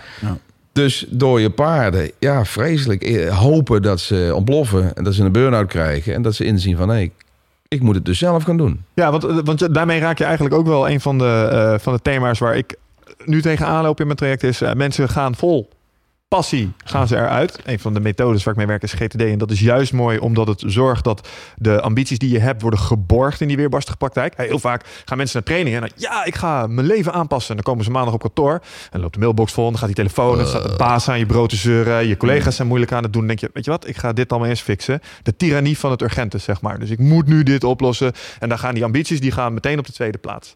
Ehm, en een van de dingen die ik eh, uit je eh, boeken, of in ieder geval van je website heb gehad, is... eh, jij hebt het ook over het verschil tussen succes en falen. Dus het daadwerkelijk uitvoeren van die ambities. Wat je- is daar, wat jou betreft, de, de secret ingredient? Nou, ehm, het, het lijkt wel of we mooie closing loopjes aan het maken waren. Want ik had het over die drie markten. Mhm. Nou, daar heb ik die parels uitgehaald. Daar is een systeem uitgekomen wat eigenlijk heel mooi mensen begeleidt om de kwispelstaart te snappen. Om daar intelligentie overheen te gooien. Dus vanuit, vanuit introspectie eh, directie te ontwikkelen, wat een cognitief proces is. Als je weet wie je bent, moet je nog steeds je koers maken. en daarna hoe je dat vertaalt naar gedrag. Nou, wat ik doe, ik heb een, eh, een vier-fase-plan ontwikkeld voor coaches en trainers. Hoe je mensen dus eh kwispeldiagnose kunt doen. Dus le- leert ontdekken waar energie van geeft. Waar, eh, wat energie geeft. Hoe je dat omvormt tot een kompas. Eh, Stephen Covey heeft het altijd over mission statements. Ja. Je levensplan. Maar daarna, de stap drie, is een hele bijzondere. En die heeft gemaakt dat het model ontzettend goed werkt. En ook heel erg gekopieerd wordt in eh, trainers- en eh, coachland. Ik, ik vind ook dat ze dat moeten doen. Ik heb het ook maar verzameld. Copyright is the right to copy, zeg ik altijd. Iedereen, iedereen is een copycat. Ja, en wat ik Nou, dus derde tussen, share, zeg maar. tussen mission en goals heb, zijn leefregels. En dat is meteen eh het belangrijkste. Kernwaarde. Nee, kernwaarden zitten eigenlijk al bij de kwispeldiagnose. Oké. Als je leert ontdekken, hè, ik noem dat dan eh wigatology in jouw geval. Je moet eerst even wigatologie doen. Wigatology, deze gaan we vastleggen. een nieuwe. Een dikke boek over schrijven. Ja. Dus soms doen mensen wel introspectie, maar doen ze niks aan mission statements en goals. Soms doen mensen wel een mission statement zonder enorm eh, introspectie. En dan is het alleen maar een cognitief proces. Mhm. Sommige mensen doen alleen maar goals. Die doen met een rode peper in maar gaan ze harder rennen op wel- whatever pad. Ja. Nou, leefregels zit tussen mission en goals in. En helpt je eigenlijk een, een gedragsvertaling te geven van hoe- wie je nou bent naar hoe je moet doen. Ja. Dus ehm, leefregels zijn eigenlijk ja, let- let- letterlijk gedrag wat je ontwerpt, wat maakt dat jij in lijn blijft leven met je, met je, authentici- eh, met je authentieke zelf. Dus ehm, die vier stappen die zijn essentieel om te komen tot eerst wat geeft jou energie.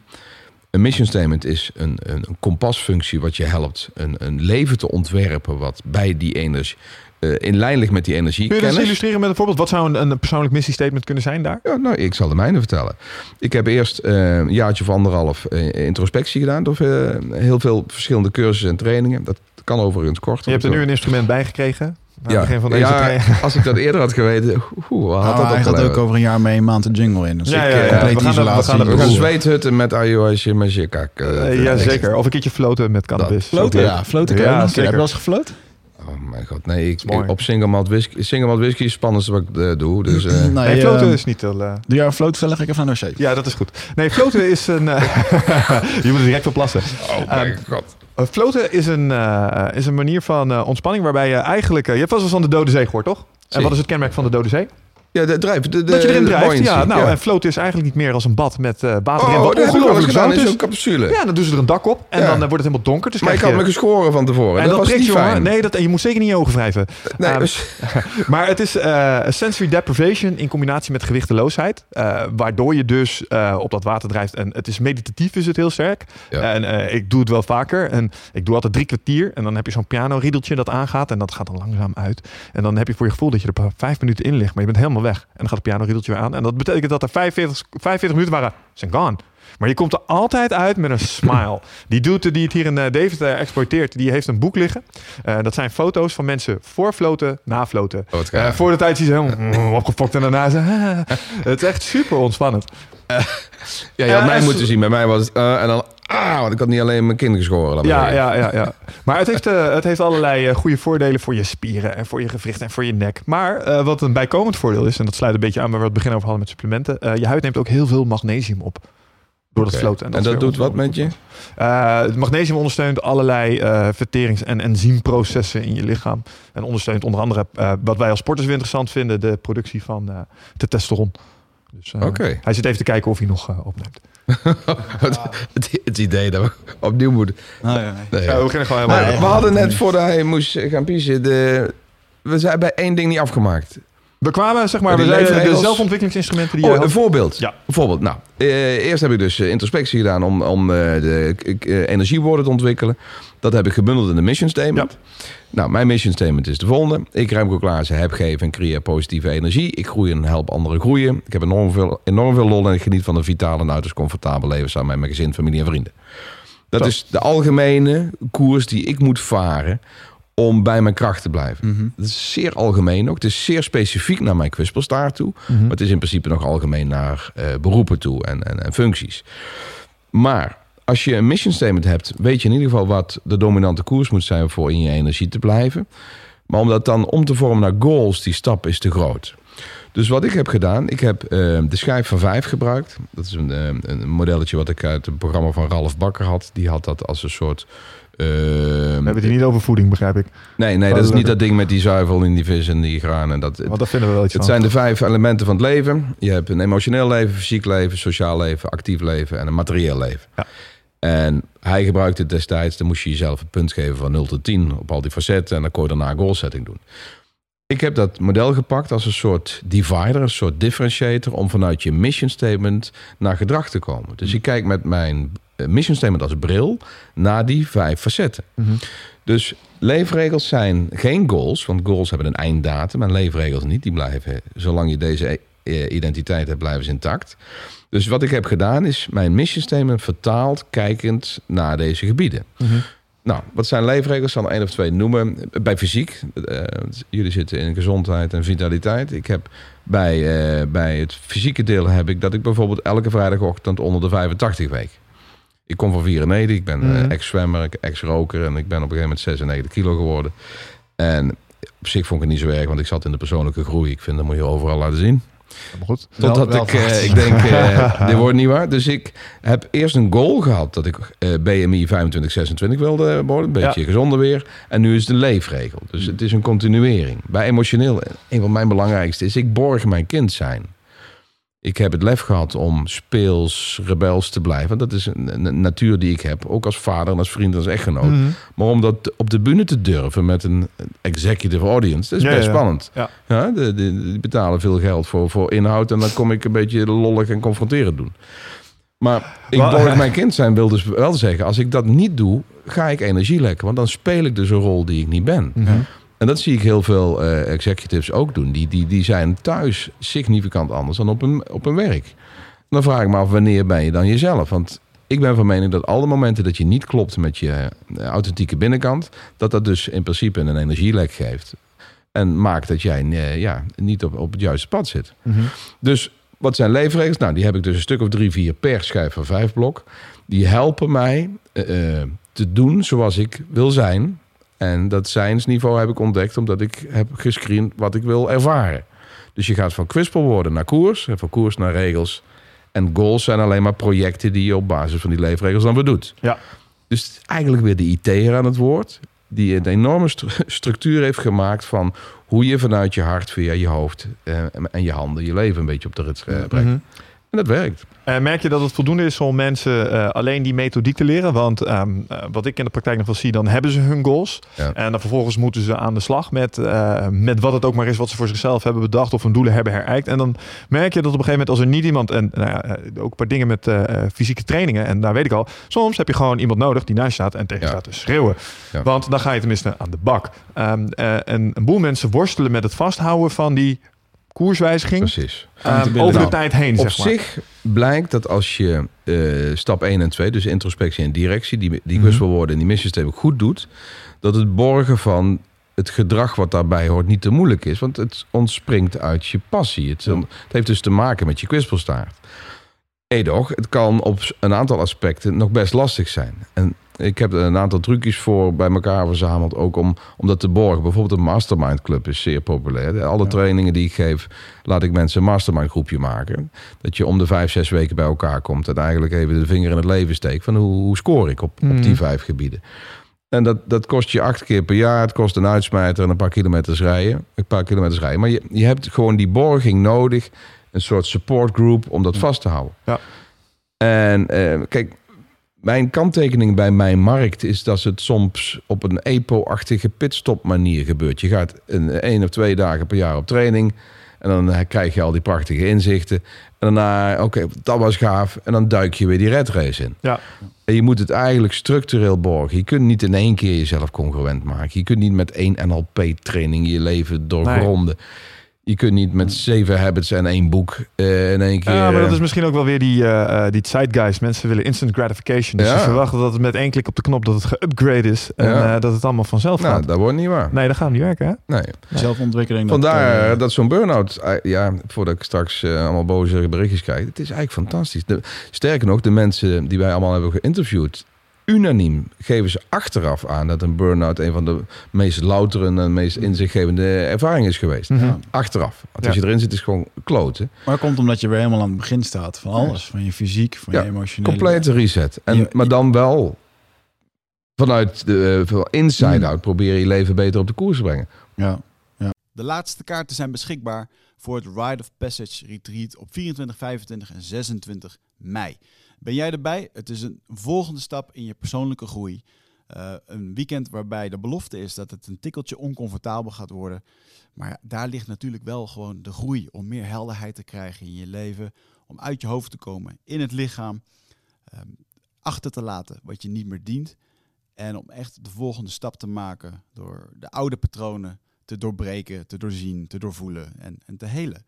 En daarvoor wil ik je heel graag uitnodigen. Eh, en ik hoop dat jij een van die laatste bent die nog aansluit bij het Ride of Passage Retreat. Ga naar wichertmeerman.nl, klik op Retreat en ik zie je daar. Ja, inderdaad. En toch ben ik wel, eh, eh, wat grappig, tijdens die burn-out, we hebben het straks al even over psychedelische middelen gehad. Dat... ehm, Blijf het leuk vinden, hè? Ja, ik, eh, ja, maar ik weet ook dat jij dit interessant vindt. En je, ehm, eh, wat ik heel interessant vind, is dat ehm, als je weet hoe wetenschappelijk een psychedelisch middel werkt, dat je hersenen uit verschillende delen bestaat.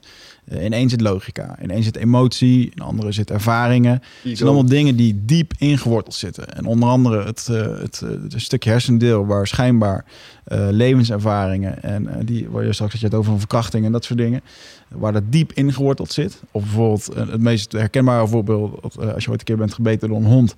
Als je tien jaar later nog steeds een keer een hond hoort blaffen, dan gaan meteen je, je haren overeind staan. Trauma eigenlijk. Ja, en op het moment dat je dus zoiets neemt, ehm, dan lijkt het erop dat in één keer je, eh, de, de, de samenwerking tussen die hersengebieden in één keer de bloedvaten worden verwijt. Er komt meer bloed in en in één keer is het niet eh, een aantal netwerkers die met elkaar contact maken, maar staan in één keer al die netwerken met elkaar in contact en kan dus in één keer je creativiteit bij je emotionele, je logica kan bij je emotionele, wat vaak een hele belangrijke is. Want logica en emotie is een Hmm. dingetje dat dat zorgt er ook voor dat de, dat dingen botsen. Hè? Want eh, emotie is een stukje, een stukje ego vaak ook. Ja. Eh, logica, we proberen het allemaal te redeneren. Eh, je hebt je omgeving die loopt te pushen over dit en dat. Eh, je wil niet toegeven, het is zo'n complex iets. En op het moment dat je dit dus doet, dan krijg je dus in één keer, eh, eh, ja, zie het gewoon als een, eh, als een optimale hersenpan die, waar alles met elkaar in verbinding staat. En in één keer kom je tot inzicht of tot, eh, tot andere dingen. En dat is waar de term geestverruimend middel vandaan Precies. komt. Ja. En dat is de reden waarom ik een paar weken geleden weer dat een keer had gedaan. Dat ik een keertje psilocybin mushrooms Mm. gedaan. En waar ik ook zei tegen de gozer waarmee ik dat had gedaan. Ik zeg, man, iedereen die een fucking burn-out heeft, moet, dit thuis doen. zitten. Die moet dit gewoon doen. Dus, want dit- Philip Simon. Psilocybin, dat is het actieve bestanddeel dat in de eh, magic mushrooms of truffels zit. Oké. En psilocybin staat de laatste tijd eh, met name ehm, eh, onder aandacht omdat het veel wordt ingezet in mensen die ehm, end-of-life begeleiding krijgen. Dus mensen die terminaal zijn. En daar, dat gaat vaak gepaard met angst voor de dood. Dat is heel logisch. Mm. En die mensen die worden dan vaak heroïsche dosissen paddenstoelen geven. Dus dan krijg je echt een flinke lading krijg je in één keer. Maar onder begeleiding. Dus er zit iemand bij. Ja, nou absoluut. Je gaat echt van het pad af. De, se- de setting is alles, hè? Want De het is dus ja, niet, de eh, niet de Engelsman die in Amsterdam dit doet en op het hotel en een beetje tript. Nee, je gaat dan gewoon in Begeleid. je gaat dan gewoon Ja. in een psychiaterstoel. En dat geldt ook hetzelfde voor eh, soldaten die, die nu terugkomen met PTSD. Worden helemaal volgestopt met allerlei eh, middelen die het afzwakken. Ehm, terwijl dit soort paddenstoelen ontzettend veel, of paddenstoelen, psilocybin onder andere, geeft eh, een, on- een ontzettend goed effect. Omdat iedereen, nou, net wat ik zei, in één keer kunnen ze bij die emotionele dingen, in één keer kunnen ze dingen verwerken in een setting. Ja. Nou, dat is zo superkrachtig. En er zijn zelfs nu, eh, de Amerikaanse overheid is er nu weer echt officieel funding voor aan het, eh, aan het raisen. Ja. Weet je, dat zijn supergoeie ontwikkelingen hiermee. En waarom het stom is, dit wordt al duizenden, tienduizenden jaren wordt dit gebruikt. Van Egyptenaren tot de Germanen, tot de eh shamanen in het Amazone, tot eh, weet ik veel waar. Vinden we van dit soort dingen terug. En in de afgelopen jaar, 100 jaar, hebben wij met z'n allen bedacht dat we burn-outs moeten krijgen. Dat het, eh, te, hè, Ja, dat dit soort middelen in een esoterisch hoekje zitten. Wordt een beetje weggestopt. Nee, is eng. Oh, dat doe je toch niet? Nee. Wij zijn nu 50 jaar bezig met allerlei middelen te slikken waarvan we de effecten niet eens eens weten. Ja. Dat doe je niet. Wat we de afgelopen 10.000 jaar hebben gedaan, is misschien zo helemaal zo gek nog niet. Weet je? En het is een soort van vergeten dingetje. En ik ben ervan overtuigd dat eh, dat, dat soort dingen, eh, eh, die zouden echt een grote, grote Ik impact vind hebben. wel eh, Ja. een hoop mensen dit soort wijsheden. Dat, eigenlijk alle dwarsverbanden ontploffen dan in één keer tot inzicht. Nou, dat is dus in één keer de reden. Bijvoorbeeld, een voorbeeld. Ik heb eh, dat eh, in een keer ayahuasca gedaan. Eh, het ging bijvoorbeeld niet goed met mijn, eh, eh, met mijn relatie. Mijn relatie is toen uitgegaan. En eh, eh, toen ging ik dat nog een keertje doen.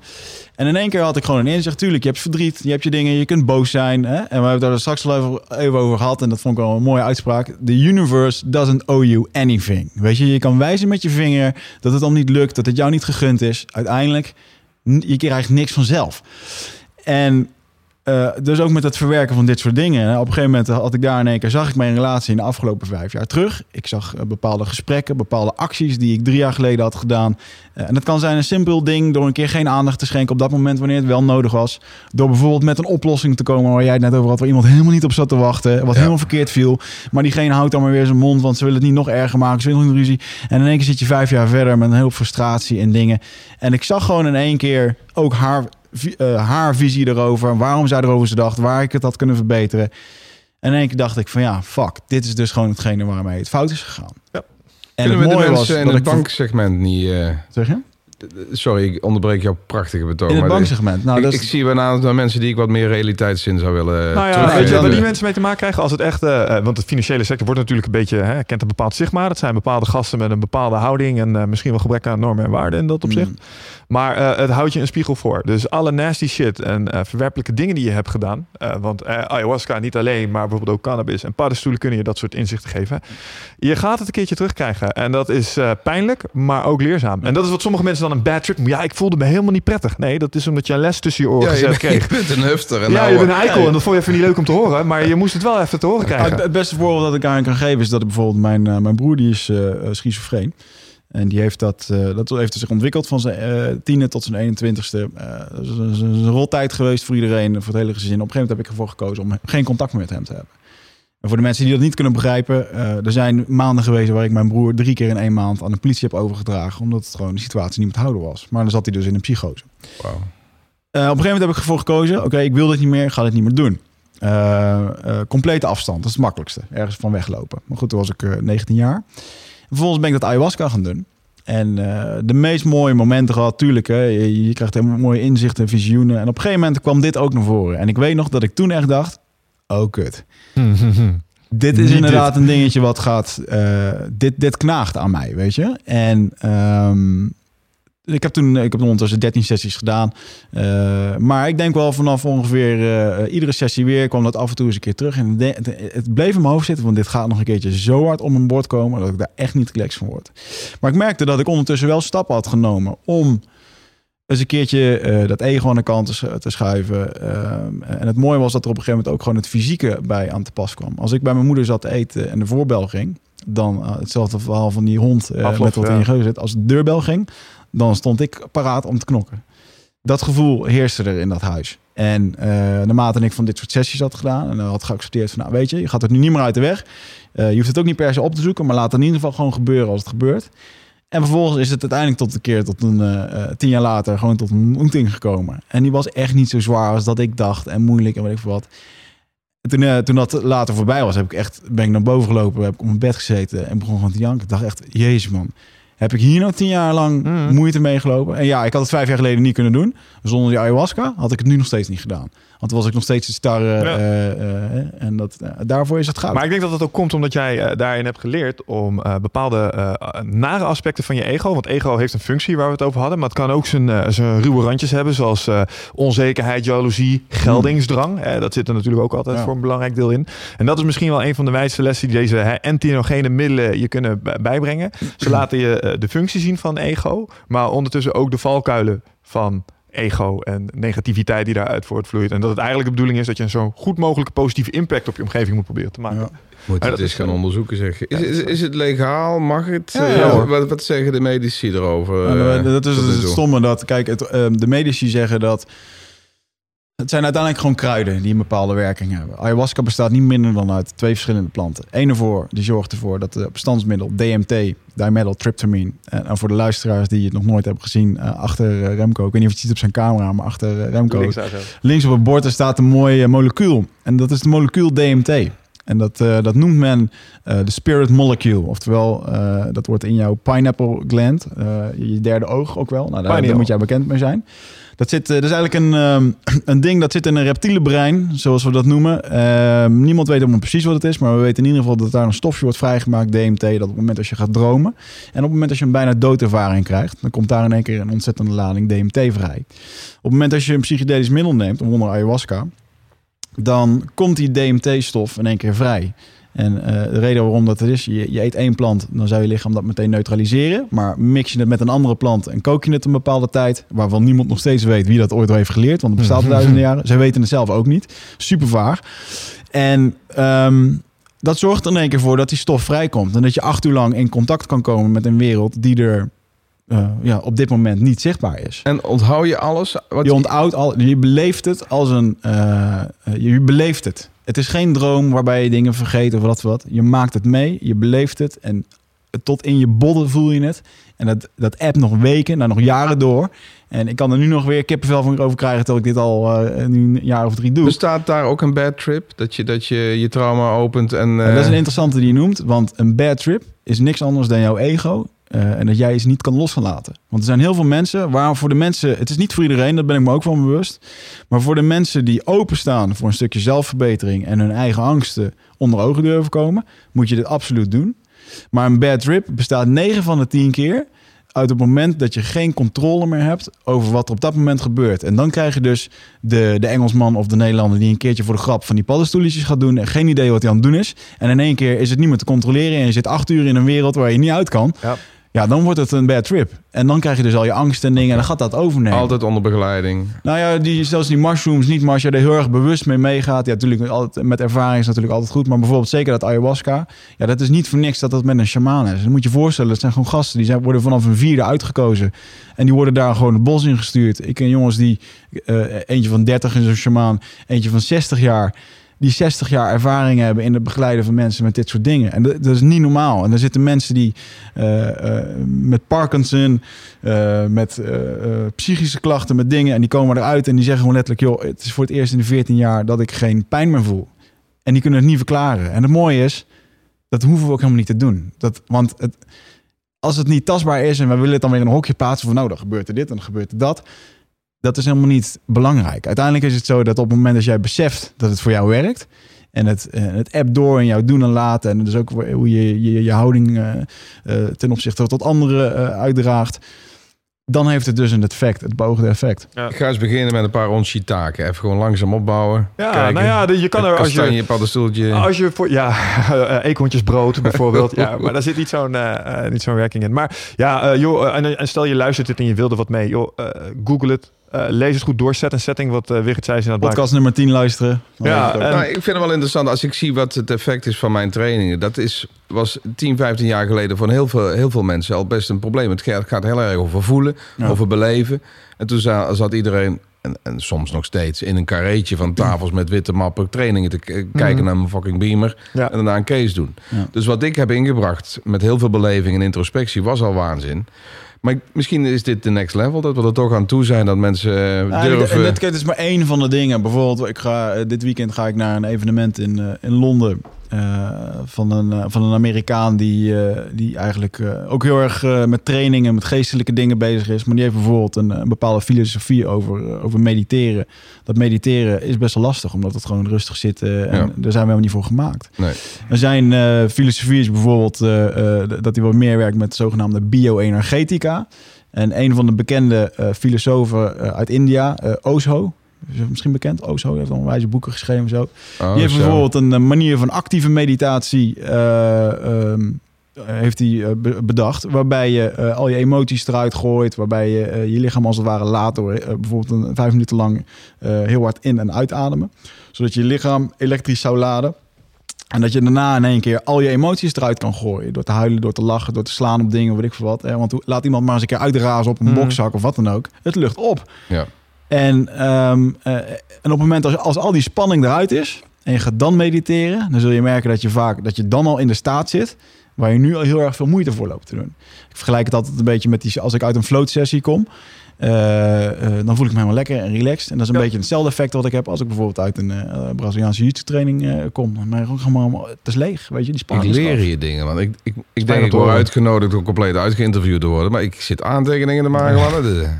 Dat is- Dat vinden we leuk om te We horen. komen daar nog een keer eh, in jouw eh, podcast eh, voorbij. Ja, maar nou ja, goed in dat opzicht. ja, wat biogenica, bio-energetica, wat dat is waar, waar Wigert het over heeft. Het zijn, het zijn kleine dingen. Bijvoorbeeld als je gespannen bent, zijn hele kleine dingetjes die je al kan doen. En je voelt je een beetje raar als je het doet, want het is een beetje gênant. Hè? Het, is, ehm, het is hetzelfde als ik jou eh, leer eh, schaduwboksen. Als jij nog nooit geschaduwboksen hebt, dan voel je een beetje een debiel als je voor een spiegel staat te boksen. Maar als je dat gewend bent om te doen, dan is het gewoon een training. Snap je? Mhm. En eh, hij heeft ook een aantal oefeningen. Als je ze de eerste keer ziet. Kijk, er zijn filmpjes van die beste man op het internet. Dan staat hij echt te schreeuwen in zijn kamer. Gewoon om dat er allemaal uit te laten. Ja, dat moet je niet doen als je op een appartement woont. Maar hij heeft ook oefeningen waarbij je spanning er soort van uit kan schudden. Door gewoon jezelf los te schudden en trillen. Voel je de spanning je lichaam al verlaten. Mm. Eh, als ik bijvoorbeeld, ik moet ook wel eens voor groepen staan. Eh, en ik heb er, soms heb ik last van spanning of plankenkoord. Vooral als het nieuw materiaal is. Ja. Dan moet ik dat even kwijt. En dan is dat echt een manier om het even je systeem uit te bibberen als het ware. En daarna ben je gewoon, ah, kun je even tien keer diep ademhalen. En ben je good to go. En het mooie is dat die man is gewoon echt een fucking beest om te zien. Gewoon 130 kilo, Sportschool-eigenaar, super atletisch, eh, powerlifter, eh, atle- eh, begeleid atleten. Maar het mooie dat hij, en het pure aan hem vind ik ook, dat hij gewoon die switch kan maken tussen... Oké, dit is mijn manier hoe dat ik doelen stel. Dit is mijn manier hoe dat ik werk. Eh, een stukje mind, body en eh, geest. Zeg ik dat goed? Mind, body, wat heb je nog meer? Ja. Mind en body, hè? Nee, Mind and body. is- Mind, ja. ja. En eh, Lichaamsgeest, ik dacht voeding. dat er nog eentje was. Ehm, maar in ieder geval, ik vind het mooi dat zulke mensen er nu ook een beetje durven op te staan. En eh, dat zie je ook wel bij sommige CEO's in het bedrijfsleven. En dat charismatische, de natuurlijke leider. Ja, dat vind ik, eh, dat, dat is een, dat is een bijzondere. Ah, en niet eh, wegschuwen voor eh, onorthodoxe eh, methoden. We hebben nog Je- wat stapjes te maken, denk ik, hoor, om mensen hierin mee te krijgen. Ja, absoluut. Dit is, maar dat eh, hebben we toen ook geconstateerd. Ehm, dit is niet iets wat je eh, aan de gemiddelde lunchtafel in een bedrijf Nee. makkelijk eh, openbreekt. Je kunt niet uitgebreid over hebben. Wat eh, wij altijd een beetje bitter vinden. Want ik kan op hetzelfde, aan dezelfde lunchtafel kan ik wel vertellen dat ik naar Sensation White ben geweest. Me helemaal vol op laten gooien met alcohol. En dat vindt iedereen cool. Snap Ja, je? Dat is bizar, En eh, ja, dat is... eh, ja. We hebben een van mijn programma's hebben een com- een commerciële folder staan. Eh, dat, heet, dat heet dan gewoon netjes window dressing. Staat niet helemaal wat we echt doen. Ik Mhm. heb bijvoorbeeld eh, een van mijn trainingen zit een geleide visualisatie. Ja. Nou, dat vinden jullie helemaal, dat is de, de onderkant van wat jullie nog, eh, Ja. dat is nog Ja. een normale trippie. Maar in mijn marktsegment is dat al een beetje vaag. Ja. Je wilt gewoon guided het- meditation. Gewoon een Ja, meneer die je vertelt wat je moet visualiseren. Ja, Ja, een ja, ja. beetje oogjes dicht en nekjes ademhalen. En dat is een hele licht... Kijk, waar we het net over hebben gehad, dat is echt gewoon een hele andere... En dat is next level shit. Maar zelfs dat zetten we niet in een folder, omdat het soms kan maken dat mensen dan niet komen. Ja. Ja. Terwijl achteraf eh, juist die facetten in die training het meeste indruk maken. Ja, en daar worden wij een beetje, merken we, want we willen ook iets van een, eh, eens een keer iets van een seminar organiseren met dit soort thema's. En eigenlijk willen we daar een soort eigen wijsheid in betrachten van, ja, nou oké, dan vind je het maar niks, dan kom je maar niet. Dan mis Ja. je de kans maar. Ja. Snap je? Het is een beetje hetzelfde als dat als je wilt trainen bij ons. Nou, dat is prima, maar je gaat je wel inzetten. Oh, je hebt geen zin? Nou, dan kom je niet. Ja. Maar verwacht dan ook niet dat je gaat afvallen of resultaat gaat boeken. Ik zou soms ook wel wat strenger willen zijn. Ik heb een aantal bedrijven waar bijvoorbeeld de directie eh, eh, enthousiast over is over wat ik doe. maar heel erg aarzelt om het vervolgens af te dwingen. En eh, ik, ik geloof ook dat het heel lastig is. Ik heb al verteld, mensen willen en kunnen wel veranderen, wil niet veranderd worden. Ja. Dus dat is voor mij wederom een, een soort krachtenveld. Hoe, het liefst zou je een hele hoop lagen die training allemaal laten volgen. Ja. Maar de directie vindt dat je het niet mag afdwingen. Nee, maar daar, schrijf je, daar scheid je meteen het kaf van de koren. Ja. Eh, en eh, dat sluit misschien wel een stukje aan bij dat stukje autoriteit, zeg maar. En discipline, waar we het eerder over hadden. Ehm, ik denk dat, nou ja, sommige, dit werkt gewoon. Eh, dus we gaan het gewoon op die manier doen. En als jij Ja. geen interesse hebt in je persoonlijke ontwikkeling, nou ja, dan maar niet. Maar dan moet je dus de ballen hebben en de eerste stoel van een organisatie om het dus eh, door te zetten. Ja, en eh, wat daar vaak het beste werkt, is gewoon, ehm, nou ja, de proef is in de pudding. Laat Ja. mensen maar zien dat het werkt. Maar dat is ook een van de dingen geweest. We hebben lang over zitten twijfelen. Want, want dit houdt ons al jaren bezig. Maar eh, gaan we dit wereldwijd of wereldwijd landelijk op een podcast naar buiten gooien? En daar Ja. hebben we lang over getwijfeld. En bij mij de voorwaarde was van oké, eh, ik wil dit doen. Maar dan wel met een wetenschap. Eh, dat mensen ook beseffen dat ik niet alleen maar thuis op de bank zit. En eh, Ja. eh, Weet je, ik heb gewoon meerdere bedrijven die succesvol zijn, wat nu loopt. Eh, ik heb op een hoog niveau gesport. Ik heb in een ring gevochten. Dus ik ben een. Ik ben niet dit standaard type. ehm, waarvan mensen zijn. Toevallig bij mijn fysio was ik vorige week nog. En dan vertelde ik dit ook weer dit verhaal. Loop ik me weer enthousiast te maken. Hij zei: Hé man, ja, ik zou het normaal niet echt aannemen. Maar voor jou, eh, ja, dat jij dat doet, dat ik echt niet verwacht. Maar dan vind ik het wel cool. En dan is het in één keer. eh, Oké, dus dan is het in één keer Ja, wel. we eh, proberen dit soort dingen uit het hippiehoekje te halen en te laten zien dat als je een enthousiast, ambitieus, ondernemend persoon bent, dat dit absoluut een plek kan hebben in je Ja. leven. Kijk, we hadden het er straks bijvoorbeeld over reflectie en burn-outs. Een van de dingen die het je ook kan brengen, een van de dingen die cannabis je bijvoorbeeld kan brengen, is. Ehm, ik vergelijk het wel eens als volgt. Eh, je wordt, eh, als je geboren wordt, word je uit het vliegtuig geduwd. Ah, je flikkert naar beneden. En er zijn bepaalde dingen op deze wereld die kunnen jou helpen om soms even de, para- hè, de parachute uit te klappen. Even rond te hangen en denken, Jezus Christus, wat is het in godsnaam voor een rare wereld en een raar leven. En Mm. hoe werkt dit allemaal in godsnaam? En dan klopt het ding, ah, dan flik je weer door naar beneden en dan ga je weer verder in die rat race. Maar heel soms die momentjes van even daar hangen en even om je heen kijken en denken van, oh, wat de fuck gek, ik woon in Ja. deze wereld, in Nederland. Moet je kijken wat we allemaal doen. We zijn allemaal half telepathisch aan het worden. Eh, we gaan eh, naar Mars. We gaan, what the fuck. En eh, als je het constant in die rat race zit, heb je niet de tijd voor die reflectie. En tijdens dat hangen ga je ook nadenken over jezelf. En of dat nou cannabis is, of dat is ayahuasca. Maar die reflectiemomenten, die zorgen ervoor dat je, nou ja, je groei weet te pakken. Ja. En ehm, het hele ding met, met dit soort dingen is, ja, wij, wij komen uit het Braziliaanse Jiu-Jitsu. Daar heb je een meneer Rickson Gracie en die zei ooit eens een keer, de eh, is een beetje als een parachute. Die werkt het beste wanneer die open is. Dus wij schuwen niet weg voor, nou ja, onorthodoxe methodes om toch net weer even dat extra stukje Ja. uit je bijvoorbeeld je training te halen. Daar kun je ook allerlei dingen doen. Kijk, wij liepen redelijk snel eh, al voordat het echt mainstream was, eh, te foam rollen en dat soort dingen. Dat is dan weer heel fysiek. Dan kun je voor een training, kun je op een rol kun je gaan zitten. Dat activeert eh, je spierstructuren. Kun je in één keer diepe squatten. Kun je meer uit je training halen, want meer range of movement. Nou, zodra zoiets verschijnt, vinden wij, kikken, gaan we proberen. Doet dit iets voor je? Zo ja, nou dan omarmen het. Beetje hetzelfde als jij. Dan halen we die krenten uit die pap en dat voegen we dan toe aan ons holistische Ik vind mij na deze podcast al lang niet meer afwijkend. Dit, jullie zijn weird. eh, dus ik voel me ineens een stuk normaler. Ja, dat is fijn. ik, Nee, ik, maar ik, dat heb nog een eindje te gaan. Ik vind het mooi dat jij wat je straks zei van eh, dat, stukje, eh, dat stukje echtheid wat je eh, als persoon wil en wat je uit wil dragen, dat dat belangrijk is. Hè? Want anders dan ben je niet meer je eigen rol aan het doen. Ja. Ehm, de reden waarom Eindbazen zo'n succes is, is absoluut dat men eh, eh, in één keer eh, een stukje echtheid ziet. Of een stukje, want ja, toneelspelen hadden we allemaal gekund. En de perfecte podcast houden en alleen maar braaf over dingen praten. Maar-. Ja, weet je, ik, ja, ik vind het juist zo grappig. Ik Ja. vind het ook gewoon... en het werkt ook gewoon voor ons. Prikkelend maar, maar het is ook een stuk eh, eh, lead by example. Want een van deze dingen die ook bij dit podcast hoort is... eh, voordat we begonnen, echt niet over liegen. Wigert heeft me in dat op zich ook wel een beetje over de streep moeten trekken. Want ik had ernstig last van een stukje imposter syndrome. Wie ben ik nou om hier in godsnaam te gaan zitten en daar Ja. iets over te gaan vertellen? Dat Ja. is belachelijk. Maar uiteindelijk hebben we wel besloten dat een van de grootste zelf opgelegde beperkingen van mensen is de mening van anderen. En wij hebben besloten...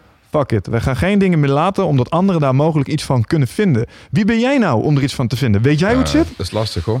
Niemand weet hoe het zit. Niemand weet hoe het zit. We gaan met z'n allen straks een keer dood. Ehm, jij weet niet wat hierna komt. Ik weet niet wat hierna komt. En jij denkt te menen dat jij weet hoe ik mijn leven moet invullen. Nou, ik denk dat ik dat zelf maar ga Ik bepalen. denk dat veel mensen hier heel veel problemen mee hebben om juist die, die, aan, eh, die stap te maken om los te komen van andermans. eh, Hmm. ehm, ik heb daar best wel eh, lang voor nodig gehad. Ik heb één keer een coach gehad die zei klaar, want ik ben redelijk waarderingsgevoelig. Mhm. Eh, ik wil dat iedereen me leuk vindt. En Ja. dat kan natuurlijk nooit. Nee. Hè? en eh, hij zei, er zijn altijd drie groepen mensen in jouw omgeving. Mensen die helemaal weg van je zijn. Mensen die nou, neutraal en mensen die van je balen. Mhm. Als jij tegemoet wil komen aan die mensen die van je balen... kun je dan na je effectieve verandering... heb je weer drie gro- groepen mensen. Ja. Ja. En er is eigenlijk no way to win. En, ehm, Maar dat heeft- is juist goed, joh. Mensen- Ja, achteraf ben ik daar zeer blij mee. Jullie hebben gelukkig heel, heel jong dit al ontdekt. Maar eh, dat is iets wat zo dominant in iemands gedrag en iemands eh, het zelfbeeld zit. hè, wat anderen van je vinden Mhm. en eh, hoe je dat inaugureert. Ja, maar wij, Ik, wij hanteren daar de filosofie in. Op het moment dat mensen een hekel beginnen te krijgen aan de dingen die je doet, zeg maar. Als je geen haters hebt, moet je harder werken. Want dan heb je blijkbaar nog niet, nog, nog niet genoeg succes. En als ze praten gaat het goed, maar als ze haten gaat het beter. Snap je? Als jij goed bezig bent en je bent op de juiste weg. Ali G zei daar ooit eens een keer iets moois over. Ehm, als videospelletjes me één ding geleerd hebben, dan is het dit. Als ik tegenstanders tegenkom, ben ik op de goede weg. Ali G. Ja, dat is eh andere- cabaretier. niet, eh. Ik wel, maar... eh, Nee, nee, dat, ja, dit, die heeft Borat onge... Dat is de acteur die Borat op een gegeven moment als film heeft gemaakt. Oh, ja. Ah, Ali G, ja. Mooi. En, ehm, maar die zei dus... Oh, Sharon... eh, juist. Ah. En hij zei dat. En hij heeft gelijk. Want als je geen weerstand tegenkomt... eh, ja, dan zul je wel ergens mee bezig zijn, maar nobody cares. Oh, oké. Maar dat heb ik wel. Ik, ik heb wel weerstand. Ja, toch? Oké. Heb jij vaak dat je, in een, eh, dat je op een podium staat en dan... eh, want je, je- ik, ik weet gewoon 100% zeker dat als je op een podium staat en je begint te ratelen... dat je af en toe uit enthousiasme misschien wel eens een keertje uitwijkt naar de dingen... die inderdaad wat meer next level zijn. Dat je dan de reactie van iemand in het publiek zit op de rij 3 vooraan... dat je Ja. denkt van, hmm, dit viel niet goed. Ja, ik heb dat geregeld. Ik, eh, als je in je vuur komt, eh, ik verlies dan wel eens eh, eh, het, het oog op de verhaallijn, op de tijd en eh, op alles. Nou gaat het meestal wel goed, want ik, ik denk dat als mensen je inspiratie voelen en je enthousiasme, gaan ze gewoon lekker mee. Eh, alleen het is al, eh, als je maar vijf kwartier hebt en mensen moeten daarna weer gewoon eh, na de lezing weer gaan werken, dan is het even lastig. Ja. En ik merk dat mijn stijl wel eens irriteert. Ik heb eh, vrij weinig handel in de Bible Belt, omdat ik te expliciet ben in mijn, in mijn zinnen. Terwijl ik eigenlijk eh, de lieve Heer, Boeddha, Allah en al die eh, mijn rust laat. Hmm. Alleen, Wij hebben ook niet veel klandizie in de... nee, dat is weinig. en ja, ik, maar ik denk, ik, ik heb op een gegeven moment bepaald dat als ik niet mezelf durf te zijn op de bühne, dan komt het verhaal ook gewoon niet meer over. Ja, maar dat is die authenticiteit. Ja. Hmm. Juist, maar dat is best spannend. Ik vind dat jullie dat ook al zeer jong ontdekken. Dus eh, dat is wel Vind, mooi je, hoor. vind jij niet, want je hebt nu, eh, zo zie ik het dan, hè? Je, hebt, eh, je hebt een specialisme, je hebt je, je eigen programma gemaakt. Als ik Ja. nu kijk naar mijn eigen dingen die ik allemaal heb geprobeerd. Eh, ik zit in een Amerikaanse marketing masternight, Amerikaanse mentor. Komende zaterdag ga ik weer een nieuw ding, ook weer iets. Eh, ik heb een coach, eh Mike Pelagic, zeg jou misschien wat. Die wordt coach met mijn bedrijf, eh, cursussen, dit en dat. Goal setting, Brian Tracy in Amerika, een boek van 60 pagina's, allemaal doelen opstellen. Het allemaal in een paar jaar, eh, in de afgelopen twee jaar gedaan. Er is niet één cursus, heb ik, heb ik, eh, ben ik achtergekomen. niet één methode. Ja. En ehm, de mensen die bij jou komen, die krijgen het pakketje. Dat is al een blend. Ik Ja. ben, eh, iemand heeft mij een keer een multiguru kenniskliko genoemd. Ik vond het in het begin een beetje, ik denk wel, het is een beetje een nare naam. Wacht even. Multiguru. Multiguru kenniskliko. Nice. Nou, je- ik- vind je- dat een compliment. Ja, maar dat, in, in het begin had ik dat niet door. Het is gewoon, ik heb zo, ik, ik geloof niet één persoon, dus ik ben ze allemaal gaan doen. Ja. Ja. En misschien als je dan toch vanuit een, eh, ja, karmic manier naar mijn leven kijk, ben ik dus wel informa had ik dus informatieanalist moeten worden om dit te kunnen gaan doen. Exact. Ja, Want ik ben dus door die IT-studie op een bepaalde manier naar die berg informatie gaan kijken. En ik heb dat de essentie leren extraheren en dat op, op ja, in een structuur te plaatsen. Ik herken heel erg wat je zegt, want je hebt die berg met kennis liggen, daar zitten allemaal elementen in. Maar als ICT'er ben je natuurlijk noodgedwongen om in protocollen, procedures, Ja. systemen, architecturen te denken. Dus je gaat automatisch kaderen en modelleren, want dat is wat je Ja. doet, normaliseren eigenlijk. Ja, dat, eh, Maar ik bied dus eh, eigenlijk al een blending aan van een hele hoop eh, systemen en, en manieren om tegen persoonlijke groei aan te kijken. Ja. Daarom denk ik dat de, de, de programma's succesvol zijn geworden. Mensen, eh, ongeacht hoe je kijkt naar het fenomeen persoonlijke ontwikkeling, gaan mensen, omdat het een blending is, toch altijd eh, hun eigen zaken eruit halen. Dan Ja. voelt het alsof, hey, dit, ik heb heel vaak dat mensen zeggen, deze trainer was helemaal op het juiste moment en helemaal op, voor, op, op, op mij afgestemd. Ja. Maar als iedereen dat zegt in een zaal, dan is het natuurlijk onzin. Maar dan heeft het dus te maken met het bijna universele wijsheden zijn. het moment. die, Ja, nou ja, eigenlijk zeg je, eh, wat ik wil eens zeggen over mijn trainingen, als het bijvoorbeeld om time management gaat, ik ga je hier een eh, training komen geven en dat is één grote open deuren parade. Ik ga je allemaal dingen vertellen die je al lang wist, maar gewoon nog even een keer moest horen. Ja. Want, Maar tussen snappen en doen, eh, daar zit ook nog een... ja, dat is eh, wel waar. Ja, dat klopt. Wat vind jij? eh, ik heb bijvoorbeeld eh, ik heb een, een boekje waar ik alles in opschrijf. Inderdaad, van doelen waar je wil staan. Ja. Maar ik heb er ook een aantal mensen neergeschreven waarvan ik, waar ik ontzettend naar opkijk. Ja. En dan heb ik eens opgeschreven, waarom kijk je nou tegen die persoon op? Weet je, om- vanwege zijn persoonlijkheid, vanwege zijn prestaties, vanwege zijn charisma, noem maar op. Bankrekening. Denk jij dat het belangrijk is om jezelf te spiegelen met Ja. rolmodellen? En, Ik zie het als eh, een van de introspectieve oefeningen. Ik heb in de geleide vi- visualisatie werk ik met gidsen. Dan ontmoeten mensen gidsen. Dan gaan ze daarmee praten en dan haal ik, eh, halen ze daar adviezen uit. Ik denk dat als mensen jou kunnen boeien, heeft dat een link met jouw authenticiteit. Dan zit er dus een bepaalde eh, match, een bepaalde klik, die dus iets zegt over de manier waarop jij het, de ander respecteert, maar dus ook eh, te maken heeft met wie jij zelf bent. Anders raakt het je niet. ja. Mhm. En eh, ja, ik heb er een hele hoop op zeer veel verschillende gebieden. Ik ben helemaal, helemaal weg van alle wereldgoeroes natuurlijk. Maar dat heeft dus een contentdominantie. Ik vind het heerlijk om veel te weten over hoe je het best uit mensen haalt. Maar ik ben ook helemaal fan van stand-up eh, comedy. Ja. Wie is een van je favorieten? Oh mijn god, Billy Connolly, Eddie Izzard, Jim Jeffries. Hm. Eh, Van het rijtje ken ik alleen wel- Connolly, dat is die schot toch? Met dat dat is die accent. Ja, Ja. geweldig. Ook Nederlandse voorkeuren? Hey. Oh ja, die heb ik ook allemaal. Hans Theo en Theo Maas. En, en, en ook Joep van het Hek en Freek de Jong. Ik Ja. heb eh, urenlang eh, heb ik altijd in mijn auto... eh, mijn auto is een soort kennisbibliotheek. Hè, de, de goeroes, de, de, de Covies, de Zig Ziglers. De, ze hebben allemaal tapes vroeger. Ja, dat heb jij niet meer meegemaakt. Hè? Dat is een kunststof Ik heb audioboeken met een, eh, uit een iPhone. Ja, nee, Ja, Wigert, dus- eh, Wigert is een van de generatie die kent het verband tussen een potlood en een cassettebandje niet meer. Nee, Die ja, weet niet wat dat met elkaar te maken heeft. dat is essentieel. Zonder potloodje kon je je Sony Walkman niet... Ja. eh, Moest de batterij worden leeggemaakt. oh Ook ik eh, zat in Frankrijk drie weken op vakantie dat ik mijn bandje eruit haalde. Vervolgens met allemaal draden. En dat ik dacht van Ja. kleren. Maar Michael Jackson bandje doet het niet meer. Serieus? Dus, Heb ja. je er nog wel eens één gemaakt? Want dat is voor de hardcore old school. hè? Eh, dat je ja, zelf. Een eigen eh, mixtape, ja, je favorietje Oh, ja. breekt en dat je... Ah, dat niet. Nee, dat niet. Eh, maar heb ik je heb niet wel, geleefd, jongen. ik heb zelfs, nee, maar ik heb zelfs nog eh, platen gekocht, jongen. En Yes, ja, zeker. vinyl. Vinyl ik mocht eh, bij de V&D een plaatje uitkiezen. Vanilla Ice. Vanilla Ice, Ice. Baby. Oh my Fuck. god. Ja, Toen was Hij ik kan het dansje nog steeds. Wigert, laat zien. Ik denk dat ik eh, Nee, nee, is zeven of zo was. Zeven of zes. En ik heb hem eigenlijk alleen maar gekozen. Ik had niet eens geluisterd. Ik heb hem gewoon gekozen vanwege het uh, De kaft. ervoor, vanwege de kaft. Ja. Eh, iedereen weet zijn eerste album waarschijnlijk wel. Mijn was Black Sunday van Cypress Hill. Welke was jou? Volgens mij mede. Iron Meiden. Ja. Ah ja, metal, dat je zei het al, ja. helemaal, eh, Ja, zo, trouwens wel onverwacht hè, dat jij eh, metal vet Ja, vindt. en het is alleen maar erger geworden. Want vroeger was het Motorhead en Slayer en eh Metallica. Maar het is Dat, nou en dat eh, noem jij dan de mainstream metal Dat is eigenlijk. nog gewoon lekker rustig. mm. Als je dat ligt eraan aan wie het vraagt. eh, Flash God, Apocalypse of de Black Dahlia Murder, de Necrophagus. Dat, is, Er dat, zitten nu echt een paar metalers. Ja, fuck dat yeah. houdt mij helemaal alert. eh, echt Ja. bizar. Mooi. Gebruik jij muziek in dat op zich als, eh, als instrument voor je eigen productief? Ja, ik ook. Absolutely. De, de, Yes. het is Spotify, een- man? Ook. Oh, het is een van de meest makkelijke katalysatoren voor emoties. Mensen, Ik gebruik in mijn trainingen eh, eh, muziek als... als ik doe heel veel aan priming. Dus Mhm. dan breng ik eigenlijk mensen al een bepaalde modus... Voor, die ik nodig heb voor de oefening die komt. Eigenlijk best aan het mindfucken. Eh, ik noem het mindfompen. Fompen is een thema in mijn, met- is een eufemisme. Ja, en, ehm, maar goed, dat, dat werkt geweldig.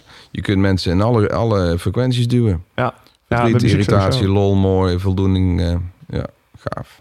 Ja, werkt voor mij ook eh, erg goed. Oké, ehm, in dat opzicht... ehm, Klopt die tijd hier? Zijn wij nou ja, bijna we twee zijn, ja, tijd vliegt echt heel erg als je Kan toch helemaal niet, man? Hiermee We bezig moeten, gaan, we bent. moeten gaan afronden. Hè? We hebben niks behandeld, man. Wat, eh, wat eh, ga jij de komende tijd, eh, wat houdt je bezig? Waar ben je de komende tijd mee bezig? Waar kunnen we de mensen mee blij maken als Ja. we jou eens een keertje willen ontmoeten of met jou zouden willen werken? Ik, ehm, het leiderschap en persoonlijke effectiviteitsdeel blijft dominant in mijn eh, beroep. Ik had pas nog iemand die zei, word je niet helemaal gek van je beroep? Ik ben al 22 jaar op de bühne. En ik blijf het zo ontzettend gaaf vinden. De, de- dat blijft erin. Ik, ik denk dat ik een Tommy Cooper doodsterf. Dat ik eh, op de bühne op mijn 84 nog één keer vol roep. En dat ik dan gewoon de orkestbak in, Overflikker. eh, Ja. Iedereen klappen. ja, fantastisch. En dan met een lach eruit. Wat ik wel merk is dat ik, eh, misschien komt het omdat ik wat ouder aan het worden ben, ik ga richting de 50, dat ik wat stokjes aan het overdragen ben. Ik ben steeds meer trainers aan het begeleiden eh, over hoe je nou op de bühne ja, je centje kunt maken en een publiek kunt pakken. Want makkelijk praters en snel snappers en veelweters, die zijn er genoeg. Maar het blijkt dus best wel een sport te zijn om eh, content geland te krijgen. Dat mensen dus ook de beleving, het gevoel en dan vervolgens ook iets mee gaan doen. Mhm. En dat is mijn, mijn, mijn, mijn laatste boek, Verbaal Meesterschap, heb ik eigenlijk een hele hoop verzameld. eh, eh, of de trucken verzameld die ik gebruik om, een- om een, een trainingsgroep of een zaal in de war te krijgen. Hoe krijg je ze tot een staande ovatie? Hoe kun je, kun je een lach en een traan losweken? Ehm, zodanig dat de content die je wil overbrengen beklijft. Ja. Ja. Dus als je het hebt over mijn eh, volgende jaren, denk ik dat er de verhouding wat gaat verschuiven. Het is nou 5% verbaal meesterschap in mijn leven en 95% leiderschap en communicatie. Ja. En ik denk dat dat richting 50-50 gaat. Want ik, ik vind persoonlijke ontwikkeling is gewoon de shit. Dat blijft mij Ja, ultiem in- inspireren. En ik denk dat ik een groot deel eh, van, van nieuwe, een nieuwe trainer in Nederland wil gaan begeleiden om meer impact te krijgen. Want eh, je verhaal houden naast zo'n zo'n zo'n beamer, dat, dat kan iedereen wel. Ja. Ja, ja. En dat zijn ook of met, van. met Sheets. Eh, Ik zag, eh, ik heb even naar je boeken gekeken. Ja. En een van de dingen is, probeer het verhaal bijvoorbeeld zonder Sheets te doen. Het Ja. eerste wat ik erop schreef, dat gaat voor mij een probleem worden. Een van de ergernissen tussen Wigert en mij is dat als je mij een workshop schrijft, ik heb 200 sheets. Ja. Ik gebruik het wel zeggen als een rode draad, zeg maar. Ja, kapper gast. ja, nou ik ben voorzitter slachtoffer hulp PowerPoint presentatie Nederland. ja, ja, ja. Deel nooit het podium met iets wat meer licht geeft dan jijzelf. Dat vind ik een hele mooie. Ja. Ik gebruik wel eens, ik, ik gebruik in mijn training wel een beamer, maar dan laat ik een filmpje zien en dan zorg ik dat ik zelf in het publiek zit. Ja. Hm. Dus nooit samen. Dus of ik ben indruk aan het maken, zodanig dat ik precies weet waarom welke woorden wanneer waar eh, impact hebben. Mhm. Of ik geef de macht over aan zijn lichtbak en dan doet hij het werk voor mij en dan pak ik het weer terug. Mhm. Maar nooit samen. Ja. Dan mis je dus eh, een heel belangrijk palet aan beïnvloedingstechnieken die gewoon in je lijf, die je met je lijf doet. En met, Ja, want wat zijn daar een paar van de, eh, van de ehm, eh, wat is daar laaghangend fruit? Wat is iets wat elke spreker morgen kan gaan doen, waardoor die eh, per direct gewoon een stuk beter wordt? begin is voordat je überhaupt maar met content eh, aan de slag gaat. Zorgen dat, ik noem dat altijd bukken. Ja, bu- je, moet mensen, je moet je publiek laten bukken. Voorover. Ehm, ik heb in mijn leiderschapstrainingen zit de FOMP nogal dominant. Dat is een auditieve grap. De, de, de, de, de oude buizenpost van vroeger. Ja. Dat je dan, hè, nou, ik zie dat outside in, dat top-down leiderschap, dat dat niet meer werkt. En eh, de, de metafoor die ik dan gebruik is dat de hoogste baas de laatste deel van de buis heeft. Dat cascadeert dan allemaal in die aarsen van de chefs en afdelingshoofden. En dan zegt hij, gasten, bukken is FOMP. Ja. En dan krijg je je mission Shit, statement of je nieuwe slogan of whatever. Ja. Nou, Fompen wil dus eigenlijk zeggen dat mensen eh, iets in aars krijgen waar ze iets mee moeten doen. Maar dat kan dus pas als ze bukken. Ja. En heel veel sprekers, en ook, ook in het segment waar ik zit, die rollen eerst een stuk cv uit en lullen tien minuten van de dag kapot, terwijl het totaal niks toevoegt. Het beste wat je kunt doen is eerst eens een paar vragen stellen zonder interactie. Gaan van wat maakt nou dat mensen het beste uit zichzelf krijgen? Hoe kun je nou zorgen dat je op koers komt? Wat zijn nou de stappen die wij kunnen nemen? Dat is dat primer waar je het over hebt. Ja, precies. Dan ben je eigenlijk al een kader aan het maken van waar de lezing naartoe gaat. Mhm. En na die twee, drie vragen eh, probeer ik mensen te trainen. Ga eens wat euren. Maak eens wat zinnen waar woorden in zitten die eindigen op ER. Na mijn lezing of na, mijn, eh, eh, na deze vergadering zijn wij in staat om effectiever en goedkoper en mooier en sneller te zijn. Die woorden Dus- eindigen allemaal op R inderdaad. Precies. Ja. En ER eindigende woorden maakt dat mensen gaan bukken. Dus met die wie geef je, pak je die aandacht. Mensen hebben een, een Pavloviaanse noodzaak om dan naar jou te gaan kijken. Mhm. Dus vragen zijn zeer dwingend. En als je die vragen dan combineert met ER-woordjes... Mhm. Dan gaan ze dus niet alleen kijken naar je, gaan ze ook nog bukken. En dan kun je er vervolgens eh, er iets in duwen wat jij graag Ze wil. kijken schuin een beetje over hun schouder zo naar je. jij, liefdevol. ja, en dan, met zo'n eh, grote fomp. Pomp. Oké, nice. het. Dan- Het is gewoon een truc. Ja. Het werkt wel. Ja, dat begrijp ik. Oké. Eh, dat, eh, dat private, dat, dat- daar klinkt volgens mij ook een klein beetje dat NLP nog een klein beetje in door. Ja, ik gebruik alles wat los en vast zit. Om Ja, als het maar eh, werkt. Manipuur helpen doe ik graag. Manipul helpen. Oh, Is het niet op een gegeven moment gewoon één grote mix van alles geworden? Het is niet meer één, en één NLP, denk ik. Het is, wat is niet meer die ene cursus. Het is nu gewoon ja. jouw Nou, die blend. Met, ja. Nou ja, miljoenen methodes, enkele principes. Ik denk dat het allemaal inprikt op dezelfde achterliggende basisconcepten. Alleen ze gooien er een ander sausje overheen. Ik geloof dat er universele principes zijn die voor ieder levend wezen gelden. En als je zo dicht mogelijk bij die principes blijft. Maar wat zijn Dan- die principes dan? Want ik ken er twee. Overleven en propagatie. En als je dat laat, Ja. niet weet wat de laatste is, ik heb plaatjes voor je. Ja, nee, maar ik, ik ken die websites ook. Ja, het internet staat er Help- vol mee. Help mij. Propagatie is voortplanting. Ja. En uh, als je iets op het internet kan Ook vinden, zijn het fompen. voorbeelden, plaatjes van voortplanting. Ja, ook filmpjes. Ja, veel ook. Ja. Ik vind als je één pornofilm hebt gezien, dan, dan, dan wil je ze allemaal zien. Dat klopt. Dat En, uh, eh, kan ik maar. Ik ben een gaaf. goede poging aan het doen. het valt niet mee, want uh, het groeit nogal snel. Maar uh, ja, toch wel een paar uurtjes per dag probeer ik te klokken. Dat, uh, Ik ja. denk uh, de basisprincipes. Er zijn er een hele hoop. Ik, ik, ik ben een grote fan van Stephen Covey's werk. Die heeft er een Mm. stuk of zeven ontdekt. Ja. Ehm, Effectief leiderschap bedoel je die? ja, de, de Seven Habits of Highly Effective People. Die heeft er zeven. Ik, ik- dat- als ik kort door de bocht, mensen moeten allereerst de locus of control internaliseren. Ontdekken dat je niks en niemand de schuld kunt geven van je eigen succes of falen anders dan jijzelf. Dat is wat Wigert net zei. Dat is helemaal van, oh fuck, it's up to me. Als je dat hebt ontwikkeld, moet je langzaam gaan ontdekken. Oké, als ik het gevolg ben nu van mijn vorige beslissingen, word ik het gevolg van mijn nieuwe beslissingen.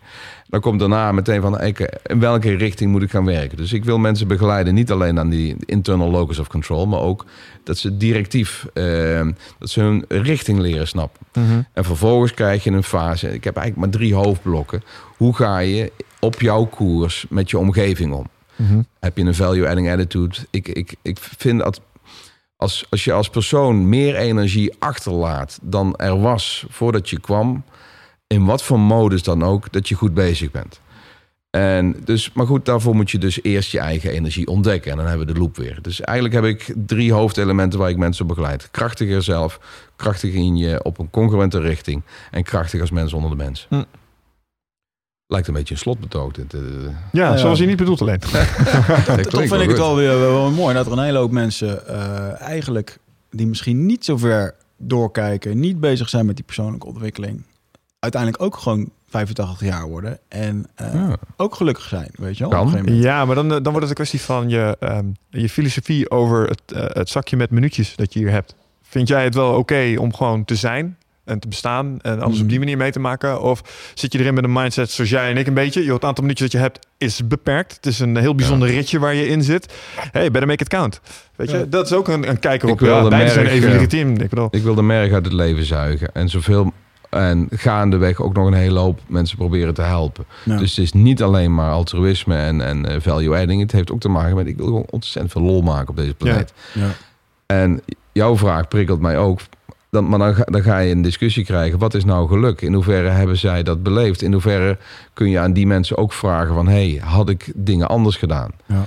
En ik wil op mijn 84ste eh, eh, kunnen zeggen van... hey, I've lived my life en ik heb heel veel mensen geholpen met hun leven te Ja, leiden. wat, eh, ehm, wat ik daar een hele mooi vind. Als ik straks 90 ben en ik lig inderdaad op dat sterfbed aan de beademing. En ik, wil, ik kijk terug naar mijn leven. Dan moet het de highlight zijn. En dat moet een actiecomedie zijn. Snap je? Het moet grappig zijn. Het moet leuk zijn. Het moet spannend dingen zijn gebeurd. Het moet gewoon vet zijn. Dat je zegt, ja, dit was het waard. En een actiecomedie porno. Ja, ja, nou, ik zat eraan te denken, maar ik liet hem bewust even weg. Want mevrouw Vos luistert ook mee. Dus, ja, ja. nee, nee, allebei, alle drie. Ja, nee, maar dat is waar. maar Michel is een eh groot fanatist in het, eh, ehm, ehm, zeg maar als ik het eh, goed zeg, anti-aging. Dus die helemaal geïnteresseerd. En er zijn bepaalde mensen die eh, nu al beweren dat wij eh, enkele tientallen Oh, jaren ja, ouder ja, ja. zouden kunnen worden. Ja, En- ja, ja, ja. Dus ja, jongen, dat gaat een lange, lange film worden, jongen. Ken jij eh, Raymond Kurzweil? Was van gehoord? Not yet. Dat is een eh, slimme meneer. Hij is eh, adviseur geweest van een aantal Amerikaanse presidenten. En hij is recentelijk eh, directeur geworden bij Google. En ehm, zijn stokpaardje is eh, de singularity. Hij zegt, wij zijn technologisch zo aan het eh, voortschrijden. Je krijgt op een gegeven moment de wet van exponentiële groei.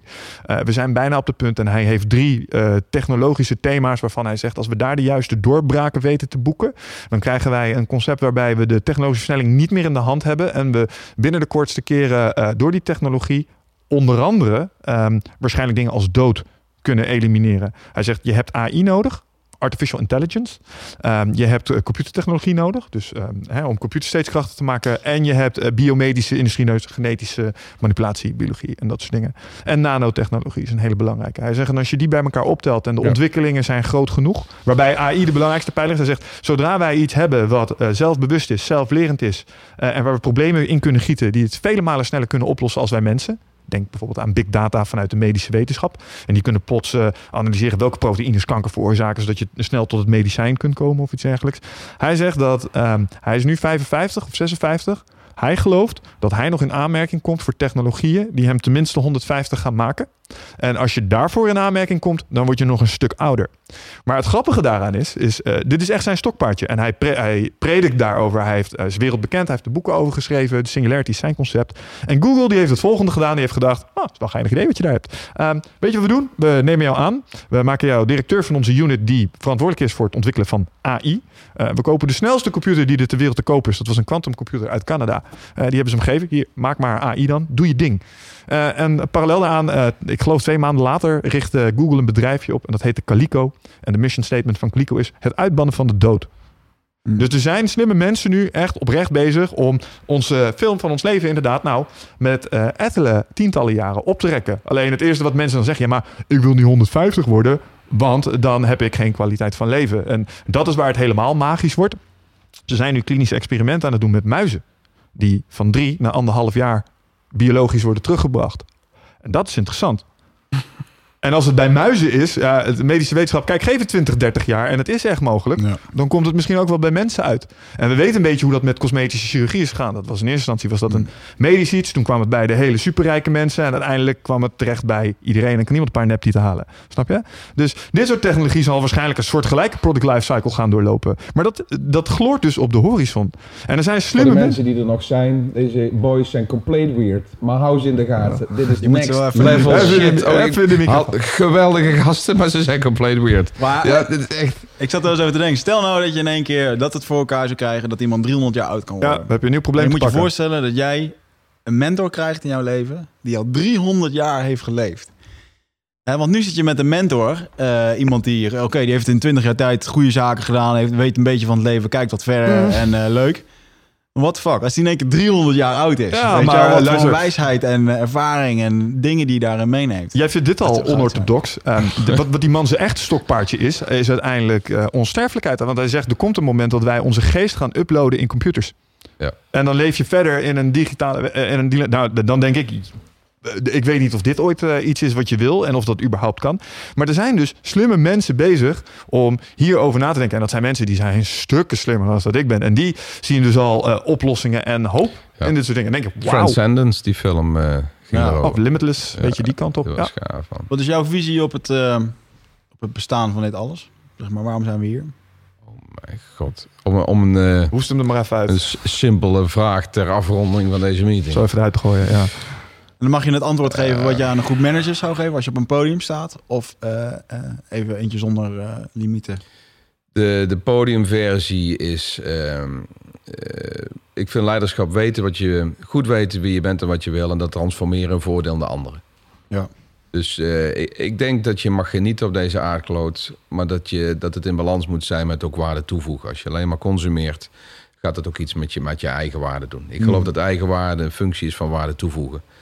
En, en mensen die niks meer toevoegen, die, die, eh, die entroperen, die lopen leeg, die worden zuurzakken en droeftoeters. En, eh, dus het is een mooie mix van lol hebben en eh, lol geven. Dus energie hebben en energie geven.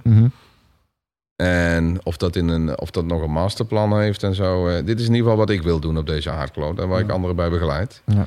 En stel dat er nog een, een afterlife is en iets, dan, dan hoop ik dat je dat het ook nog iets toevoegt. Dat als je genoeg hebt opgeleverd voor anderen, Ik hoop dan Dat dat het ook nog een VIP-seatje voor je is als je omvalt. eh. Ik hoop altijd dat ik het juiste kamp heb gekozen dan. Ja, ik zit niet in een kamp, dus eh, ik val sowieso buiten de boot. Ja, maar ik denk niet dat er, een, eh, er zoiets bestaat als een kamp. In de zaal Nee, van een natuurlijk niet. slecht of een ding. En, eh, Ja, dat, dat ligt eraan aan wie het vraagt. Ik ben opgegroeid in een christelijk dorpje in de achterlanden van Twente. Eh, Hmm. En die geloven wel degelijk in teams, zullen we maar zeggen. Jij zit niet in team christen, dus jij Ja. gaat naar de hel, vriend. ja.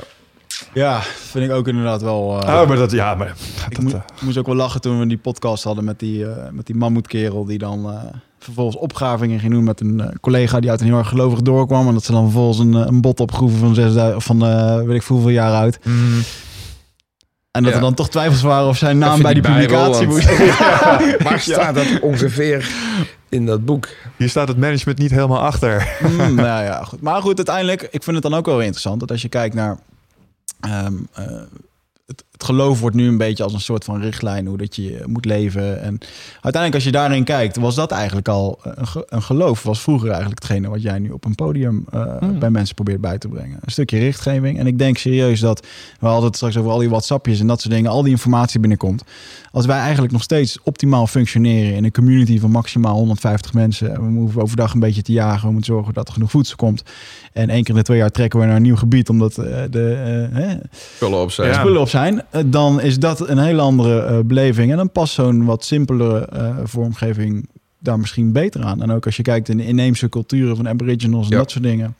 Ja, die hadden ook een manier van geloof en Ja. van goden. En eh, Ik denk dat we altijd die regels moeten behouden om eh de boel een beetje op de juiste richting te krijgen. Maar het liefst zou ik dan ook nog die bonobo toepassingen, die aanvullingen daar eh ja, precies willen zien. Ja, en Ja, ook- voor de mensen die dat niet weten, bonobo's als ze conflict in de groep hebben, lossen ze dat op met eh, obscene hoeveelheden porno. Ja, is fantastisch. Ja, ja, ik denk dat dat heel goed kan werken. Maar dan komen we weer terug op dat dat niet in elke context eh, helemaal zal slagen, denk ik. Mooi. Hey, en we hebben het even over gehad over jouw, ehm, eh, jouw kids, hoe je dat ziet, hoe dat die het beste zouden moeten opgroeien en zo. En wat nou, eh, we hebben ook best wel veel, eh, veel jongeren als luisteraar. Eh, de startende, startende werkers, startende carrière mensen. En ehm, wat zou je die voor advies mee willen geven? Wat, wat zie je daar, eh, wat zou daarin moeten gebeuren om die groep te stimuleren? eh, naar het volgende ik, punt. ehm, dit, dit kan op reclame lijken, maar dat is absoluut niet mijn intentie. De, een van de bedrijven waar ik het langst en het liefst voor werk. ehm, ik vind alle keursgroepen geweldig, maar dit zijn eh, jonge mensen bij Ormit. eh 3, 24 jaar oud, sommigen wat ouder. Prachtig opgeleid, allemaal academisch gevormd. En die worden eh, op die leeftijd al geconfronteerd met het programma wat ik eigenlijk normaal geef aan 40, 50 Mhm. plus. mhm. Dus de, de baasjes van Nederland. En wat ik merk is dat die zo ontzettend mooi daarop op, op scoren. Die worden veel, ehm, niet alleen als professional doorontwikkeld. Je moet ze ook met zien als een soort outsourced management development eh, platform. Ja. Je krijgt twee jaar eh, stages, mooi salarisje, autootje en eh, alles netjes verzorgd. Maar het staat helemaal stijf van de opleidingen. Ja. En mijn 3,5-daagse, mijn paradepaardje, is daar eh, al een hele tijd eh, vast onderdeel. Dus wat ik normaal de, de wat oudere, eh, wat rijpere executives aandoe, krijgen zij exact voor hun smoel. En die leeftijd is fantastisch. Die zijn van alles aan het ontdekken. Eierstokken, carrièrepaden die wel of niet lopen. Hebben al misschien één of twee mensen begraven, een relatie kapot zien gaan. Ja. Die hebben een bepaalde kritieke massa en een prachtige drive en een set brains. En daar landt het geweldig. Dus eigenlijk wil ik eh, misschien nog eens een, een stuk aanvulling op een van jouw vragen. Hoe gaat het de komende jaren? Ik wil ehm, wat meer ook naar de jeugd. Eh, misschien ook wel meer naar het volk. Dus niet alleen maar HBO plus, Nee. die gewoon lekker met een eh, management development budget van 3 mil zichzelf vetteren op een prachtige training. Ja. Ik wil eigenlijk zorgen dat er een aantal dingen die waar wij dus die happy few zijn Mhm. voordeel uithaalt, dat dat makkelijker toegankelijk wordt voor een hele hoop mensen. En, en de, dus ehm, de starters gun ik de, de kennis die wij delen voor de leidinggevende van de wereld. Ja. Eh, op, op, op, die, ja, op die leeftijd is gewoon geweldig. Maar we moeten, hebben ook weer een stuk van die discussie die we al hebben gehad over eh, het onderwijs zou anders moeten. Ik zou dienstplicht terug willen. Eigenlijk zou ik, waar ik een beetje boos op word, is wij moeten overal voor naar school. Mhm. Je kunt nog geen pilsje tappen zonder een licentie. Je kunt nog geen snorfiets starten zonder een zwaar examen. Rijbewijs. Maar jezelf worden kan, moet iedereen maar zelf uitzoeken. Een relatie in de stijgers houden. Een gezin bij elkaar Als ze kinderen krijgen, mag ook iedereen. waarom is daar geen proeven voor bekwaamheid of een rijbewijs of bepaalde coachingstraject voor de, eh, elkaar dat alles maar zich voortplant? De meest essentiële, essentiële dingen worden het minst begeleid en het minst genormeerd. Dan kun je zeggen van ja, we moeten ook dingen niet te veel reguleren. Ik denk dat een aantal dingen eh, misschien wat, wat beter gefaciliteerd, gefaciliteerd zouden moeten worden Mm. in, in, in de wereld. Dus jezelf worden en omgaan met anderen. Kijk, de- de- vroeger hadden de kerken en de moskeeën en de, en de, de tempels die taak om dat te vertellen. Ik zie de Koran, de Bijbel en de, de, de, de Book of Mormons en de Ayurveda en de, de Kabbalah zie ik eigenlijk als social norms. Dus Ja. eigenlijk re- boeken die maken dat we er een beetje op een padje blijven. Ja, of als je heel cynisch bent, een machtinstrument van de overheid om de- mensen in het de- gereel ge- houden. Geef de mens zo'n boek en het gaat mis. Ja. Maar wat er in al die werken staat is eigenlijk prima stuff. Ja. Maar omdat die, die, die, die, die macht aan het verdampen is eh, en er komt niks terug. De kerk geeft dus weinig opvoeding. De dienstplicht is weg. Wij worden niet geleerd hoe je moet opvoeden. En eh, ja, we worden lost souls. En eh, ja, dat, dat moet eigenlijk een beetje terug. Ik vind het wel mooi dat ik las, las een, eh, een, een boek over ehm, eh, geloven en, en naar een grotere macht kijken of naar een grote persoon. Ja. Maar eigenlijk iemand die zegt dat hij, dat hij verlicht is, staat eigenlijk zo fucking bol van ego. Hè, Ja. Dat hij zich meer voelt dan een ander en dat iemand maar naar zijn pijpen moet dansen. Of dat nou Ja. op een goede manier gaat of niet de goede manier. Het is een hele gevaarlijke. En overal waar je eh, iemand een vingertje macht geeft, daar eh, zie je dit toch wel weer, weer Nou, terugkomen. Een van jullie zei het al eh, ergens in deze twee uur dat we het ego moeten terugdringen. Volgens mij ging het ook weer over die sappies doen. Ja. Eh, vreemd genoeg denk ik dat er nog steeds... Het zal altijd een noodzaak blijven om mensen te ontwikkelen rondom het ego. Goed weten wie je bent, goed weten wat je wilt. Maar gek genoeg moet je als, die, als dat fundament gerealiseerd is... daarna gaan schakelen naar het wegcijferen van je ego. En dat is eigenlijk heel vreemd. Maar je hebt, je hebt het toch beide nodig.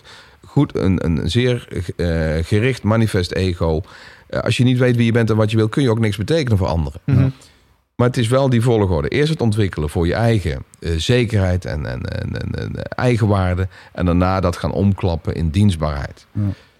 En eh, dus eh, een hele hoop mensen gun ik wat meer ego om voor jezelf te durven kiezen. Als je, als je, als je een plan maakt voor je eigen leven, word je ingezet in andermans plannen.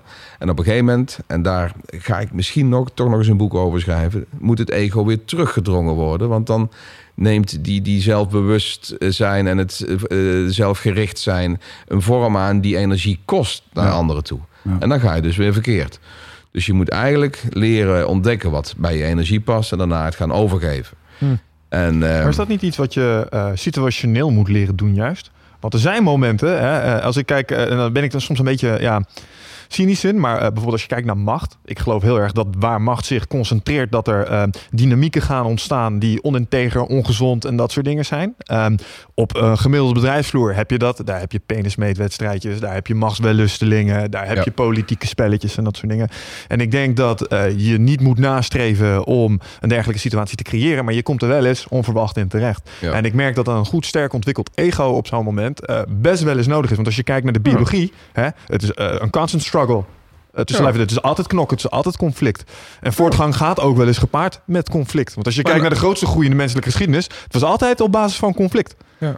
Maar nou zeg je het eigenlijk al helemaal netjes. Je moet dus kunnen schakelen. Maar daarna Ja. ook weer terug kunnen veren. Van hey, ben ik nog wel iemand die waarde toevoegt. In plaats van alleen maar energie onttrekt uit de omgeving. Alleen maar sloopt. En het ego kan op een gegeven moment een, een, een, een- een niveau bereiken. Dat je dat hij niet meer invoelt wat hij nog toevoegt. Ja. Mhm. En eh, dan moeten we dus weer terug. Ik denk dat je omgeving daar ook eh, eh, bijzonder eh, in bijdraagt. Ja, Weet je? Waar- wat ik wel laatst nog een keer over te denken over, ging het over een visie hebben. Dat een visie hebben kan links of rechts gaan, goed of slecht. Ja, Hitler had ook een visie. Ja. Weet je? En die was zo sterk en zo goed doordacht op zijn manier en uitgepland. En ook nog een keertje. Uitgevoerd. ik vraag me af of hij letterlijk een lijstje had gemaakt met doelstellingen. Zo van, nou, we hebben er weer, hè, we hebben nu weer dit gedaan of dat gedaan. Hij bereikt, Het kan ook heel blijkt in de beginjaren best, best devoot en krachtig politicus te zijn geweest. Ja. Iedereen eh, onderwijs, iedereen goede zorg, iedereen werk. Mhm. Kijk, zijn, zijn ideeën over etnische zuiveringen hadden internationaal wat weinig draagvlak. Maar Mhm. voor de rest was het prima gozer, denk ik. Nou, maar het feit, het feit is dat hij dat zeg maar in het eerste jaar goed heeft gedaan. Daarmee mensen heeft weten te winnen. Hij kreeg dingen gedaan. Ja, en in één keer komt het omslagpunt. En dat mensen, eh, sommige mensen die geloofden in hem omdat hij altijd alles al goed deed. Sommige mensen die geloofden in hem uit angst. En dan kom je dus inderdaad in de molen dat iedereen ja en amen zegt. En zeker nog in die tijd. Denk dat het nu is natuurlijk wat makkelijker. En dat Ja, je in was één keer je de wereld aan het veroveren. Ja, maar dat is gewoon een cult. Hij was een, hij was een bagwan. Hij was een guru. Ja, hij maar- heeft het dus ergens verloren. Want hij, eh, eh, wat ik Ja, weet, toen de Russen op zijn voordeur stonden te kloppen, ja. ja, dat heeft iets gedaan met zijn... eh, dat is toch weer testosteron, denk ik. Ja. Toen ging hij in een andere modus. Maar ik vind het wel een... eh, eh, als je die, die visie hebt... En hetzelfde als een Alexander de Grote... die op zijn 21ste gewoon letterlijk directeur van de wereld was. Ja. Eh, directeur van de wereld. Gewoon eh, een, een wereld, Directeur van de- nee, maar wereldheerschappij is niet vaak voorgekomen. En niet voor lange perioden. Nee. En hij deed het op zijn 21ste. Ja, samen met eh, James. En dat is echt... Dat, is, dat vind ik mooi dat iemand van 21 toen al is dat hij wil. Bijzonder, Om, eh, hè? Ja, maar toen was je met 21 was je natuurlijk ook al een stuk verder in je leven als dat je nu bent als je 21 bent. Nu begint het natuurlijk pas. Dus in dat opzicht. Oké, ehm, helder verhaal. Eh, volgens mij eh, hebben we wat mij betreft eh, de belangrijkste onderwerpen en thema's eh, eh, hebben we wel geraakt. Oké, dan eh, ja, we zijn weer aan het einde gekomen inderdaad. Ehm, Bijzonder dit hoor. Ik ben zeer benieuwd hoe dit landt allemaal. Ik, eh, erg Vind je dat inspirerend. spannend? Nou, spannend niet in termen van zenuwen of iets. Het, het is wel, wat ik jullie hoor zeggen, is wel heel erg inspirerend. Dat, eh, vind dat, hem, dat eh, is wel... eh, Dat vinden wel. eh, Deze spreker in Nederland. Ik heb het al drie keer gezegd, next level shit. Ik, eh, er zijn zelfs dingen die ik nog even moet herkauwen. Want die ayahuasca en alles, dat Ja, gaan, is eh, zeer spannend. Maar ik weet niet of ik het al durf. eh. we gaan hier ja, een paar ik, soundbites eh, uithalen. Als het ja, straks afgelopen is, gaan we het eens hebben over een route om je daar te brengen. Misschien kunnen we iets Ja, eh, voor je betekenen daarin. Ik neem je graag onder mijn eh, hoede om eh eh meerdere mee te krijgen. Goed man. Ehm Shamaan weer het. Eventjes voor eh, eindbazen. We hebben het een eh, tijdje wat te laten rusten. Maar eh, eindbazen neemt toch behoorlijk wat tijd en geld in beslag om dit allemaal neer te zetten. Daarvoor willen we onze sponsoren nog even bedanken. Eh Nutrifit jongens, we hebben een nieuw concept gelanceerd. Waarbij we eigenlijk zodanig overtuigd zijn van onze eigen producten. En dan moet eigenlijk een knipoog geven naar Jos Burgers. Die eh, gewoon zei van, joh, als je een goed bedrijf bent en je staat achter je product, ja, dan, dan moet je dat ook gewoon durven beamen. En dat doen we door middel van onze money back guarantee. Oftewel, eh, je kan bij ons supplementen bestellen. Eh, als je het niks vindt, je mag het proberen, stuur het terug en je krijgt je geld gewoon terug. Ehm, de reden waarom we dat durven is omdat het eigenlijk vrijwel nog nooit gebeurt. eh, of amper een, een enkele keer dat iemand denkt van nou, dit werkt gewoon niet. Nee.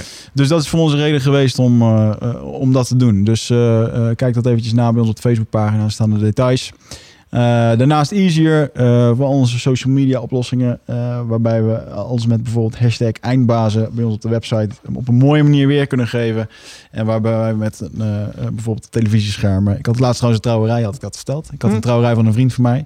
Mijn social media bedrijf heeft software waarbij je eh, alles met een bepaalde hashtag op een vette manier voorbij kan laten komen.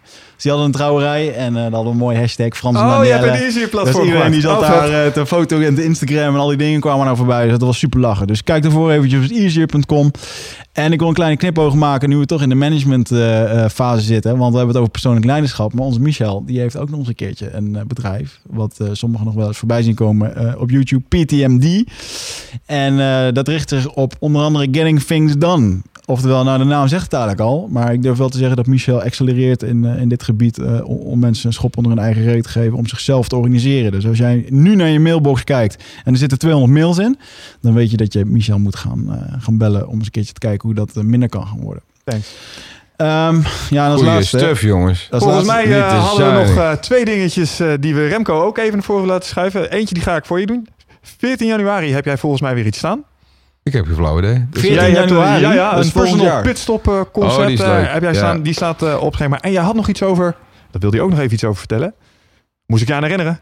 Nee, ik moet nog wel opnemen voor Curaçao. Oh, dat wil je Ah, na de tijd. Oh, ik dacht Ja, dat je nu eventjes wilde niks vertellen te wat je. Nee, maar je hebt 14 januari. Maar moeten mensen zich echt nu al opgeven voordat dat. eh Ja, dat gaat redelijk snel. Ehm, we hebben het over gehad dat ik wat meer richting eh, niet alleen maar de happy few. Ja. En de personal pitstop is eh, voor een paar tientjes krijg je een mooie halve dag. Eh, geef ik wat kaders en context en wat, wat eh, technieken. Mm. Zeer gaaf. Het helpt mij ook mensen enthousiasmeren voor het trainingsprogramma. Dus het heeft ook een knipoog van... hey, er is veel meer. En ga alsjeblieft niet alleen maar op basis van één trainingsdag... of een, of een boekje aan jezelf sleutelen. Er is zo ontzettend veel te delen. Ja. Dus eh, dat is heel laagdrempelig. eh personalpitstop.nl Mooi. Kunnen mensen jou eh, online vinden? Instagram, Facebook, Ja, ik, noem zit op LinkedIn, Twitter, Facebook. De, We vinden je wel. ja, Google op Remco Google het maar. Dan. doe eens gek. Oké jongens. Dan Ik moet hem afsluiten. Ik wil je echt super bedanken voor je openheid en voor je, eh, ja, eh, eh, om hier gewoon te zeggen waar het op staat en wat je allemaal doet. Ja. En hoe je daar bent gekomen, vind ik ook een mooie. Want Ja. het is een, eh, eh, ja, je bent al bijna 50. Dus er komt nog, zoals Maar hij laat nog steeds ongelooflijk. En volgens mij haal je je eigen doelstelling daar. Ehm, ik ga hier met een heleboel energie weer weg. En eh, ik vond het En fantastisch. hij heeft nog 85, 25 jaar eh, te gaan. eh, Ja, 125 zei je, jaar op zijn minst. Op zijn 85ste sterft hij op het podium. Remco, bedankt. En luisteraars, jullie ook. Tot de volgende keer. Ciao. En dat was hem. De koptelefoon mag af. Kijk, eh, zeg.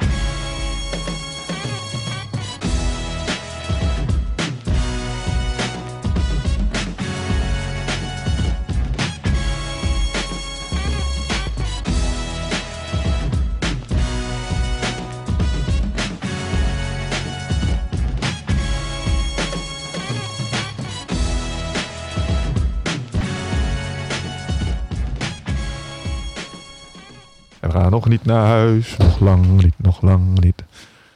Hi, Hi. alles goed? Nou ja, naar omstandigheden. Eh, oh, kan het beter? Eh, ja, ik heb, een, ik heb een rare schimmel onder mijn eikelrand zitten. En hij gaat maar niet weg. Dokter, wat moet ik doen? Ik weet het niet. Eh, amputatie, zeggen ze. Ja, dat is wel erg. Dat is wel heel extreem, hè? Je kan altijd een sex change doen. Nou, nooit amputatie, want hij valt, als het echt erg is, valt hij er vanzelf af. Ja, dat is waar. Dat is waar. Ik denk dat het te maken heeft met het feit dat hij steeds over de grond schuurt als ik met een boxershort Ah. aanloop. Ja, dat zal het zijn. ja, dat is het. Maar eh, het ziet ernaar uit dat eh, dit eh, op alle kanalen opneemt. Wigert, kun je nog even één keer heel sexy dichtbij de microfoon praten? Ja, Ja, maar jullie horen mij goed. Dus ja ik hoor je goed. maar hij slaat hier iets minder hard uit als, als mijne uitslaat. Maar dat zou kunnen, met mij te maken kunnen hebben. Ik denk dat het met jouw harde stem te maken heeft. En aangezien ik gewoon normaal praat, zoals de podcast luisteraars dat willen, Pas op. vindt men mijn uitslag veel beter. Dat denk ik Want- ook. Mensen vinden jouw uitslag over het algemeen veel indrukwekkender. Ja, Maar de microfoon reageert ook op uiterlijk. Ja En dat is het ergste. dat heeft er wel mee te maken. Een tikje.